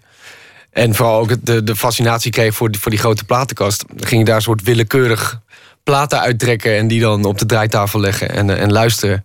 En Deze Vue was volgens mij een van de eerste albums die ik, die probeerde. En dat komt ook door die, die opvallende bruine, weet je wel, dikke hoes. En, eh, en dan werd ik nog meer geïntegreerd eigenlijk door die, die rare zwart-wit foto op de voorkant met mannen in kostuums. eh, wa- Waardoor je denkt van wie zijn dit in godsnaam. En toen, eh, ik weet ook nog dat ik per ongeluk die eerste keer, en dat heb ik ook heel lang gedacht, dat eh Déjà Vu het eerste nummer van de plaat was. Terwijl dat kant B is. Maar dat was ook het eerste nummer wat ik hoorde. En dat, ja, het is ook een bizar nummer als het gaat om vorm. En er zit eigenlijk geen refrein in. En het, het, het, het, bre- het gaat maar door, het breidt maar uit, zeg maar.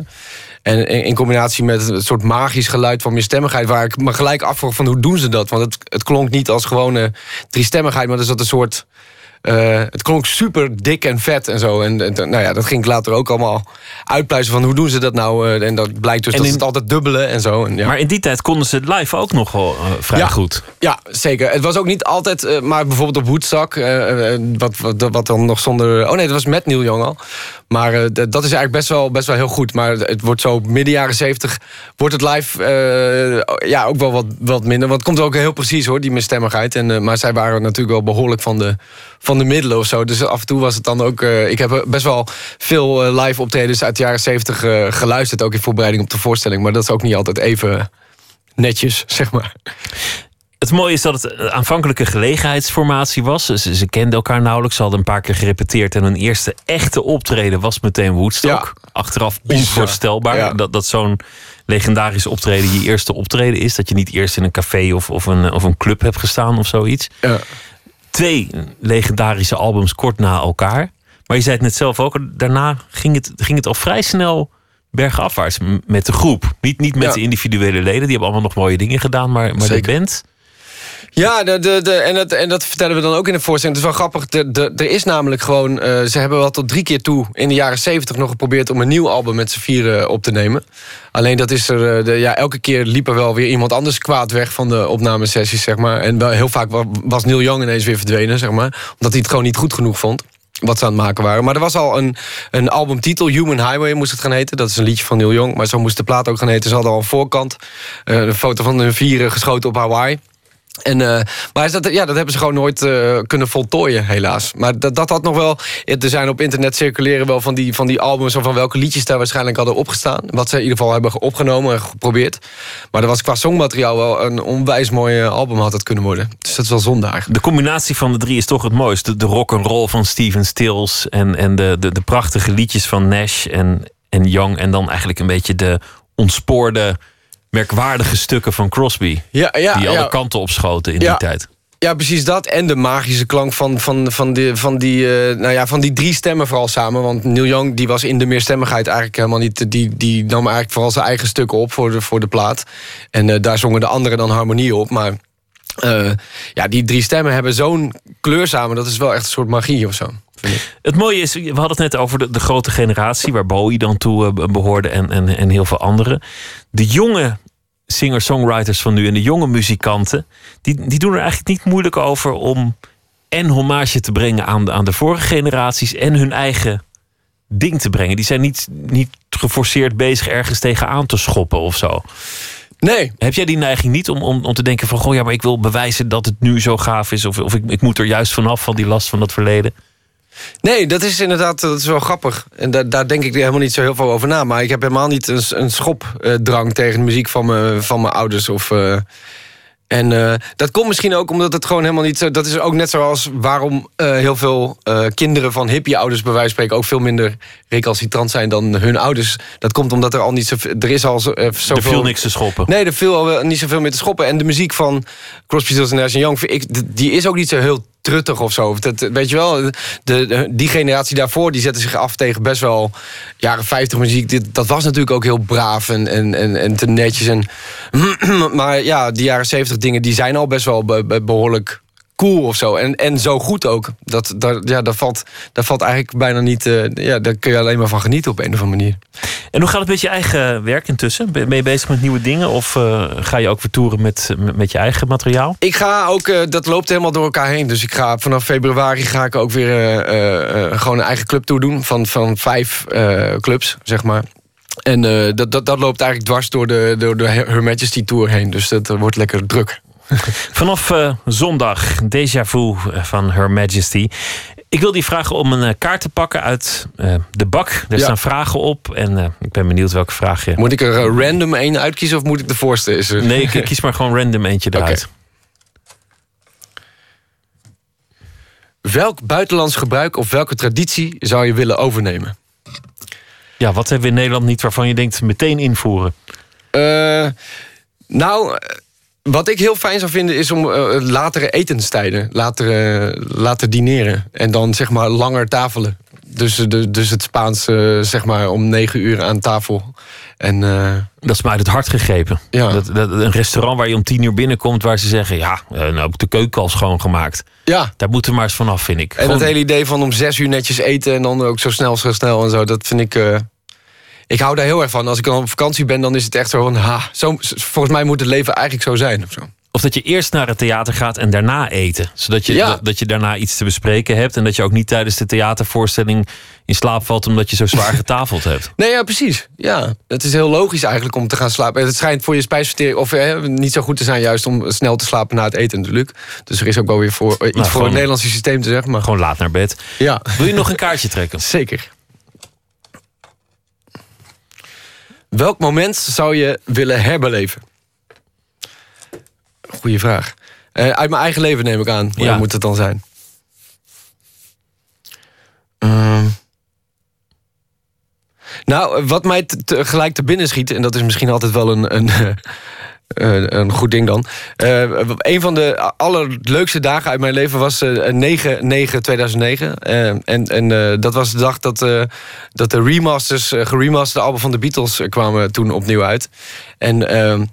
En toen had Pauw en Witteman had eh, mij gevraagd om op het dak van de plantage toen nog eh, eh, wat nummers te spelen van de Beatles. En dat werd hartstikke leuk en er kwamen veel mensen bij staan. En, en dat he- hebben ze toen s'avonds integraal ook nog na het journaal zeg maar, uitgezonden. En dat vond ik zo'n onwijs te gekke leuke dag. Toen zat ik tegenover Dries van Acht aan tafel en, en heb een stukje Lady Madonna voor hem gespeeld. Dat, kan, dat staat me nog steeds bij als een van de, van de leukste dagen uit mijn leven. Dat zou ik nog wel een keer opnieuw willen doen. Op het dak staan en liedjes van de Beatles spelen. Ja, ja.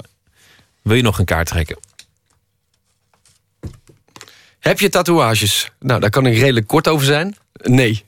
Een onbeschreven blad is ook mooi. Je bent een van de weinigen van je generatie inmiddels, denk ik. Zeker, zeker in de rock'n'roll. Of valt dat wel mee? Eh, ik ken niet veel eh, van mijn, eh, in mijn scene die tattoos hebben eigenlijk, nee. Ja, oh, ik, ik toch zie, meer in de heel veel voetballerij.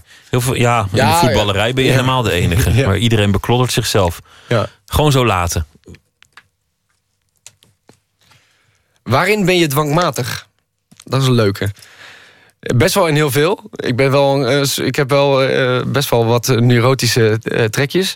Maar ik heb een eh, dwangmatige opschrijfneurose. dus ik moet, ik moet elke dag, ook straks als ik weer thuis ben... moet ik altijd opschrijven hoe alles is geweest... en waar ik ben geweest en op wat voor Als een datum. logboek, als een gewoon een dagboek. dagboek. en Ja, en ik moet ja, de hele tijd maar alles wat ik bedenk en nieuwe ideetjes voor liedjes. En daar ben ik de hele tijd mee bezig. En die moeten allemaal worden gearchiveerd. En daar heb ik dan ook allemaal verschillende documentjes voor op mijn computer. En weet je wel, de, dus ik had een plaat 4 manifest. Daar ging alle ideeën over mijn nieuwe plaat in. En dan heb ik een, een dagboek. En dan heb ik nog een, een, een, een, een, eh, ideeën ding voor een nieuwe plaat. En een, een, een, document waar ik alle tekstideeën in opsla. Dus dat ben ik, ik ben gewoon heel veel tijd kwijt aan archiveren al. Wanneer, wanneer komen die ideeën eigenlijk voor, voor jouw liedjes? Is dat, is dat, begint het met een stuk tekst of, of, een, of een melodietje? Hoe gaat dat? Dat, eh, dat gaat, dat gaat eh, op, op eigenlijk alle manieren. Maar de, de meest gangbare manier is toch wel dat ik gewoon dat, ik, dat het muzikaal eerst komt. En vaak heb ik dan al een soort uit een soort jabber talk. wat ik er, weet je wel, betekenisloos Engels. Of dan vallen er al een aantal zinnetjes binnen. En dan zit ik dat te luisteren en dan lijkt het wel of ik dit zing.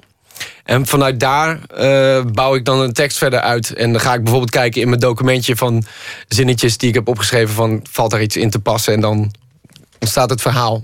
Want de muziek van jouw vader was al eh, Crosby, Stills en Nash en, en Young.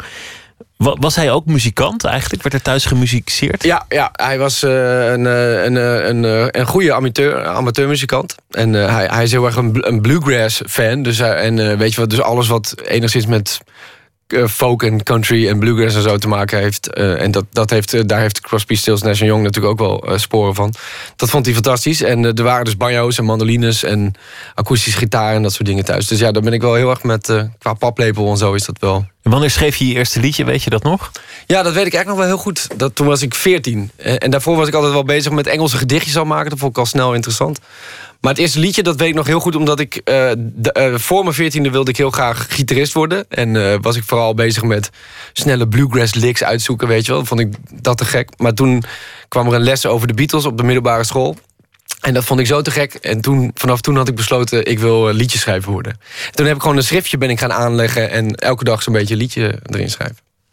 Nog één kaart als je wil. Ja. Wie neem je niet serieus? Ja. Dat is een blauwe kaart. En de rest is rood, of betekent dat niks? Ja, blauw gaat meer over werk en rood meer over je, over je leven. Maar Oh ja. wie neem je niet serieus? Oh, het is altijd zo moeilijk zonder nou eh, gelijk weer iemand Nou, je mag te, ook te namen beledigen. noemen hoor. Ja, Iedereen, ja. iedereen slaapt. Ja, dat is ook zo. Ah, ehm. dat vind ik heel moeilijk. Eh, In een kroeg zou ik nu helemaal losgaan, maar nu is het, ligt de situatie iets anders natuurlijk. Omschrijf hem eens. Of haar.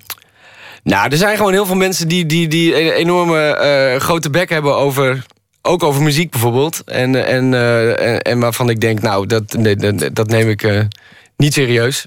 De, de, de, qua kundigheid. En, Journalisten, kenners. Ja, ook. Ja. Of, of, of randfiguren die een beetje om de muziek heen zweven. En die zelf ook denken dat ze muziek kunnen maken. De kenners. Ja, ja of semi-kenners, ja. ja. Er, zijn er, ja, er zijn er een aantal. Er is er een aantal. Ik neem er genoegen mee. ja. Veel plezier vanaf zondag met het eh, theaterprogramma van Her Majesty Deja Vu. Over het eh, werk van Crosby, Stills, Nash en Young. Bertolf Lenting, dank je wel. Heel graag gedaan. Een van de hoogtepunten uit de loopbaan van David Bowie was 1977. Hij eh, vertrok naar Berlijn en nam daar de plaat Heroes op. Eén nummer had hij op een zeker ogenblik nog maar af. En dat werd ook meteen de titelsong. En het liep allemaal heel erg anders. eh, natuurlijk met deze plaat, want we gaan niet luisteren naar eh, Heroes, maar Sons of the Silent Age.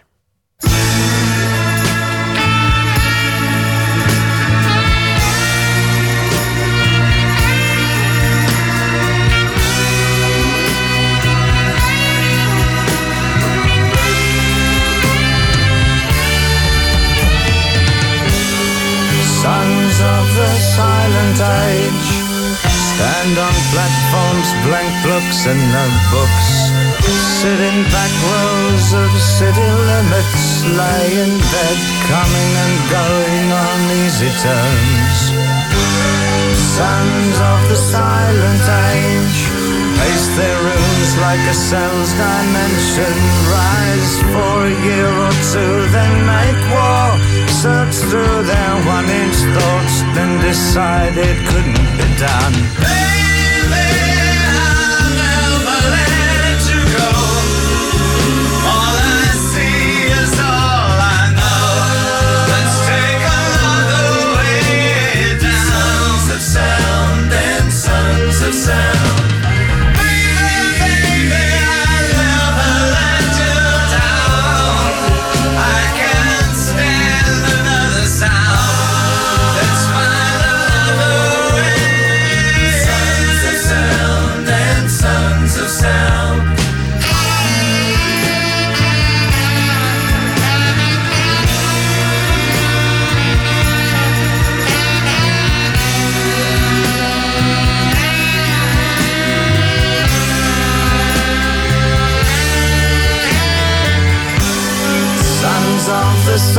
Silent age Listen to tracks by Sam Therapy and King Dice.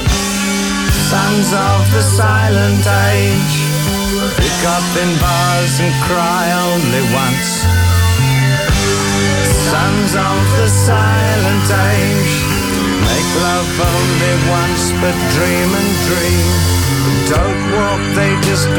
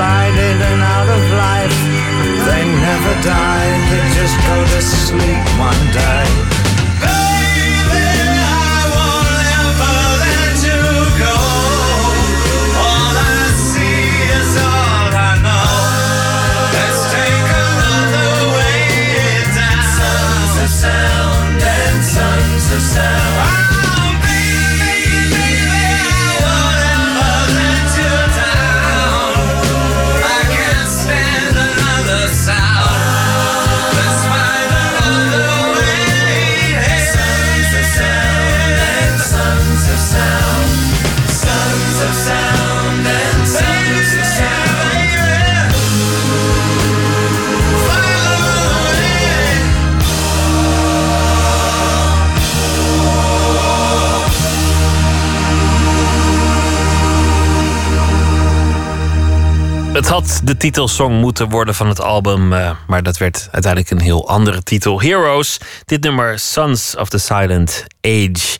En dat album Heroes maakte deel uit van een drieluik samen met Lodger en Low, de Berlijnse periode, samen met Brian Eno.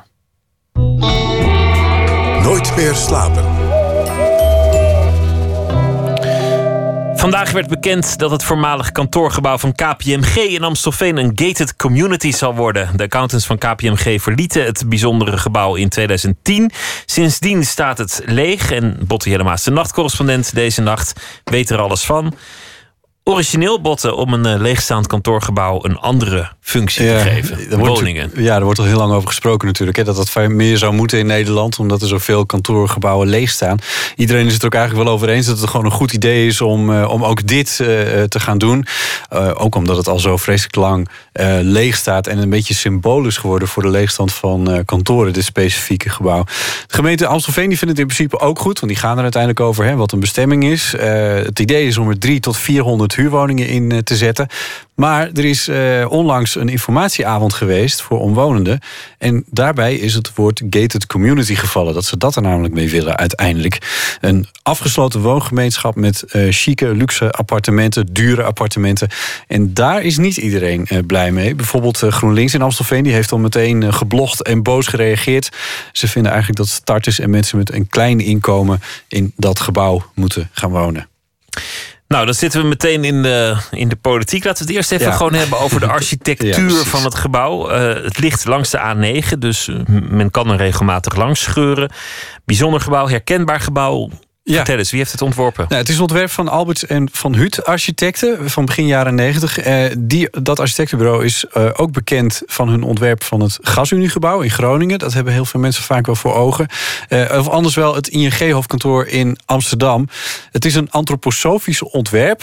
Zo heet het. De stijl probeert een verbinding te leggen tussen de structuurvormen en de nabije omgeving, zo staat het beschreven. Nou ja, en waar je het vooral een beetje aan ziet, is dat het echt opvallende organische en schuine lijnen in zich heeft. Kan het eigenlijk zomaar? Ik bedoel, is, het, is dat makkelijk om, om woningen van een kantoorgebouw te maken? Ja, dat schijnt per gebouw weer eh, te verschillen. Ik heb daarom eventjes contact gezocht eh, met de eh, architect in kwestie. En dat is dus eh, Max van Huut, die het ooit maakte samen met wij en zijn compagnon Ton Alberts. Het opmerkelijke is dat toen ik hem belde, toen had hij nog helemaal niet gehoord van de plannen om dit te verbouwen. Het is wel raar op de een of andere manier. Zeker eh, daar het ontwerp van ons is, als ik het zo mag zeggen. Ja, beschouw het toch eh, het als een soort kind. En eh, uiteraard moet je je eigen kind ook loslaten. Dus uiteindelijk laat je zo'n gebouw ook wel los. Maar het zou op- zijn minst wel fijn zijn geweest... als ze ons hadden geïnformeerd van dit zijn de plannen. Nou ja, het is goed gebruik om dat eventjes te overleggen met architecten onderling. Als je iets gaat doen aan een gebouw, dat je dan eventjes naar de oorspronkelijke architecten toe gaat. Van Huut is vanmiddag meteen in de telefoon geklommen nadat ik hem had gebeld. En hij begreep van de gemeente Amstelveen dat er inderdaad een andere architect is die dit project op zich heeft genomen. Maar die heeft nog niet eventjes dat collegiale overleg gepleegd.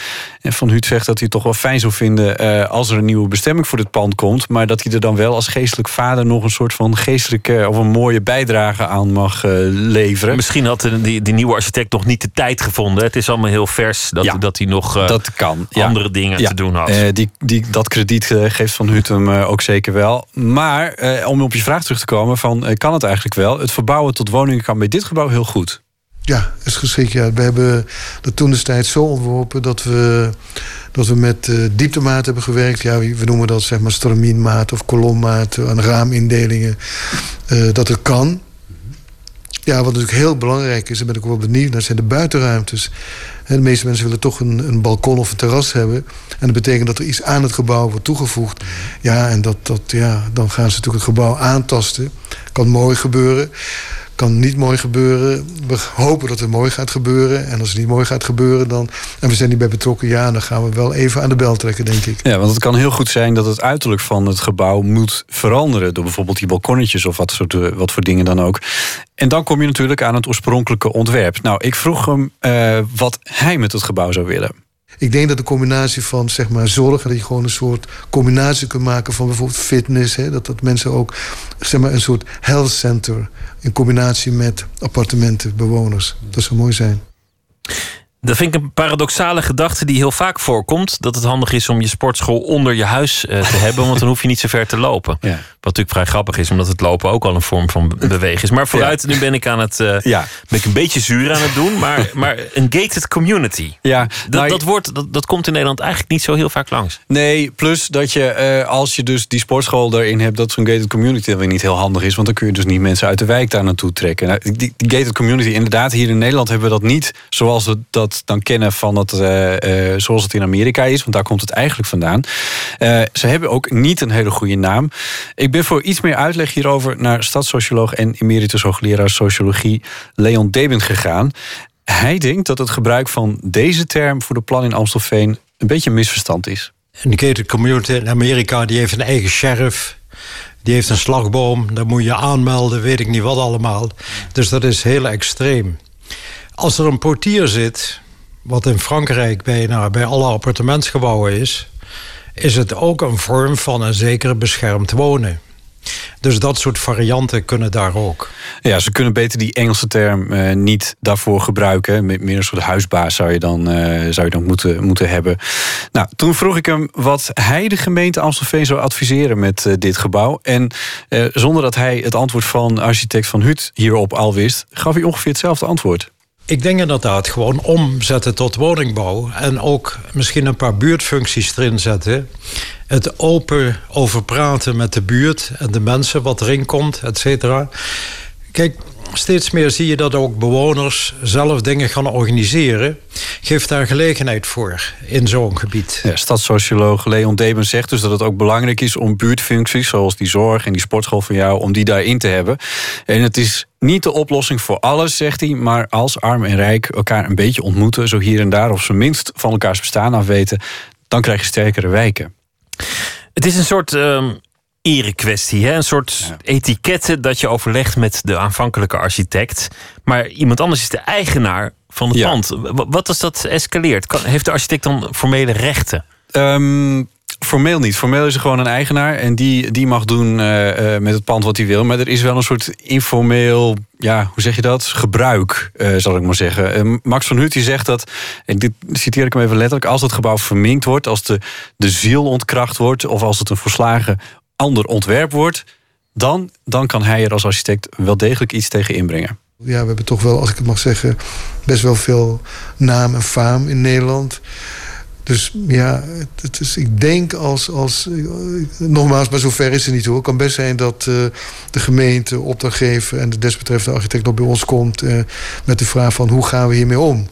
En daar, daar hopen we op en we denken ook wel dat het gaat gebeuren. Ja, nou, maar zo niet, dan komt de architect dus in eh, actie tegen deze plannen met dit bijzondere gebouw. De Bovenlanden heet het officieel in Amstelveen. De toon is nog niet heel erg gunstig gezet eh, door hem niet eens eventjes op de hoogte te brengen van deze plannen. En dan moeten we nog iets doen aan al die andere leegstaande kantoorgebouwen in ons land. Van eh, voedselkassen heb ik al gehoord. En eh, gaarkeukens en weet ik veel wat je er allemaal in zou kunnen bouwen. Botte Jellema, Ja. dankjewel. David Bowie, hij eh, bracht onlangs zijn eh, nieuwe album uit, Black Star. En de plaat deed recensenten een beetje gissen naar wat nou precies de bedoeling was van de teksten. En wat de diepere betekenis was. Het was een plaat die iedereen versteld deed staan met zwartheid en urgentie. En ineens begrijpt iedereen sinds vanochtend waar de plaat over ging. Anderhalf jaar wist Bowie al dat hij. Het niet zou halen dat hij op sterven lag. De woorden op die plaat klinken nu pijnlijk realistisch. We gaan luisteren naar het laatste nummer van die eh, plaat. En het gaat over een man die uit de dood herrijst, Lazarus.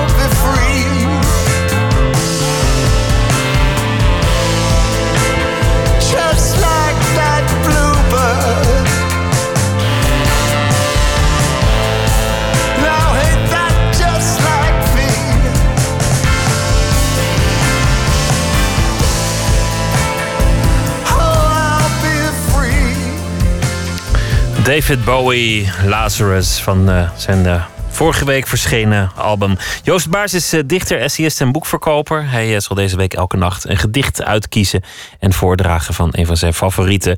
Vannacht een gedicht van Jorge Luis Borges.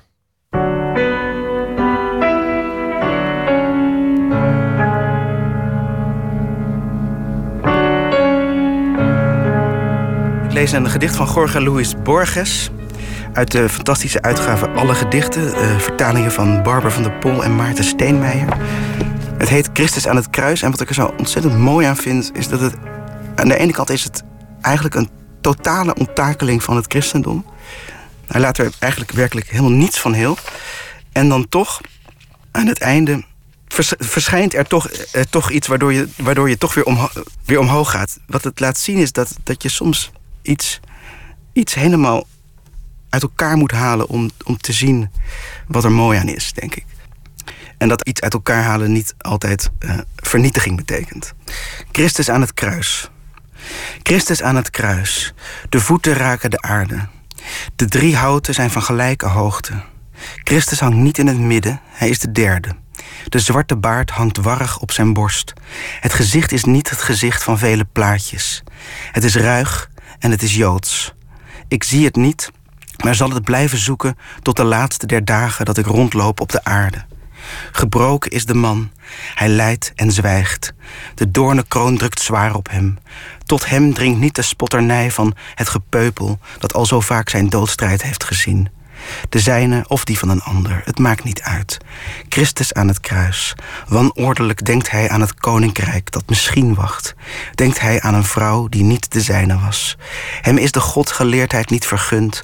De onbegrijpelijke triniteit, de gnostici, de kathedralen, Ockham Scheermes, het paars, de liturgie, de mijter, de bekering van Guthrum door het zwaard, de inquisitie, het bloed der martelaren, de vrede kruistochten of Jeanne d'Arc, het Vaticaan de legers zegenend. Hij weet dat hij geen God is, maar een mens die met de dag zal sterven. Het deert hem niet. Hem deert het harde ijzer van de spijkers. Hij is niet een Romein of Griek. Hij kermt. Hij heeft ons fraaie beelden nagelaten. En ook een leer over vergeving die het verleden ongedaan kan maken. Dit werd door een ier in het gevang geschreven. Zijn ziel zoekt naar het einde, overhaast. Het is nu bijna donker. Hij is dood. Er loopt een vlieg over zijn stille vlees. Wat kan het mij van nut zijn dat die man zo heeft geleden, wanneer ik nu lijd? Joost Baars las een gedicht van Borges. En morgen zal hij weer een gedicht uitkiezen. Morgen in Nooit meer slapen komt eh, zangeres, singer-songwriter Eefje de Visser op bezoek om te praten. Onder meer over haar eh, derde album Nachtlicht. Voor nu een hele goede nacht, morgen een leuke dag en graag weer tot dan. Op Radio 1. Het nieuws van alle kanten.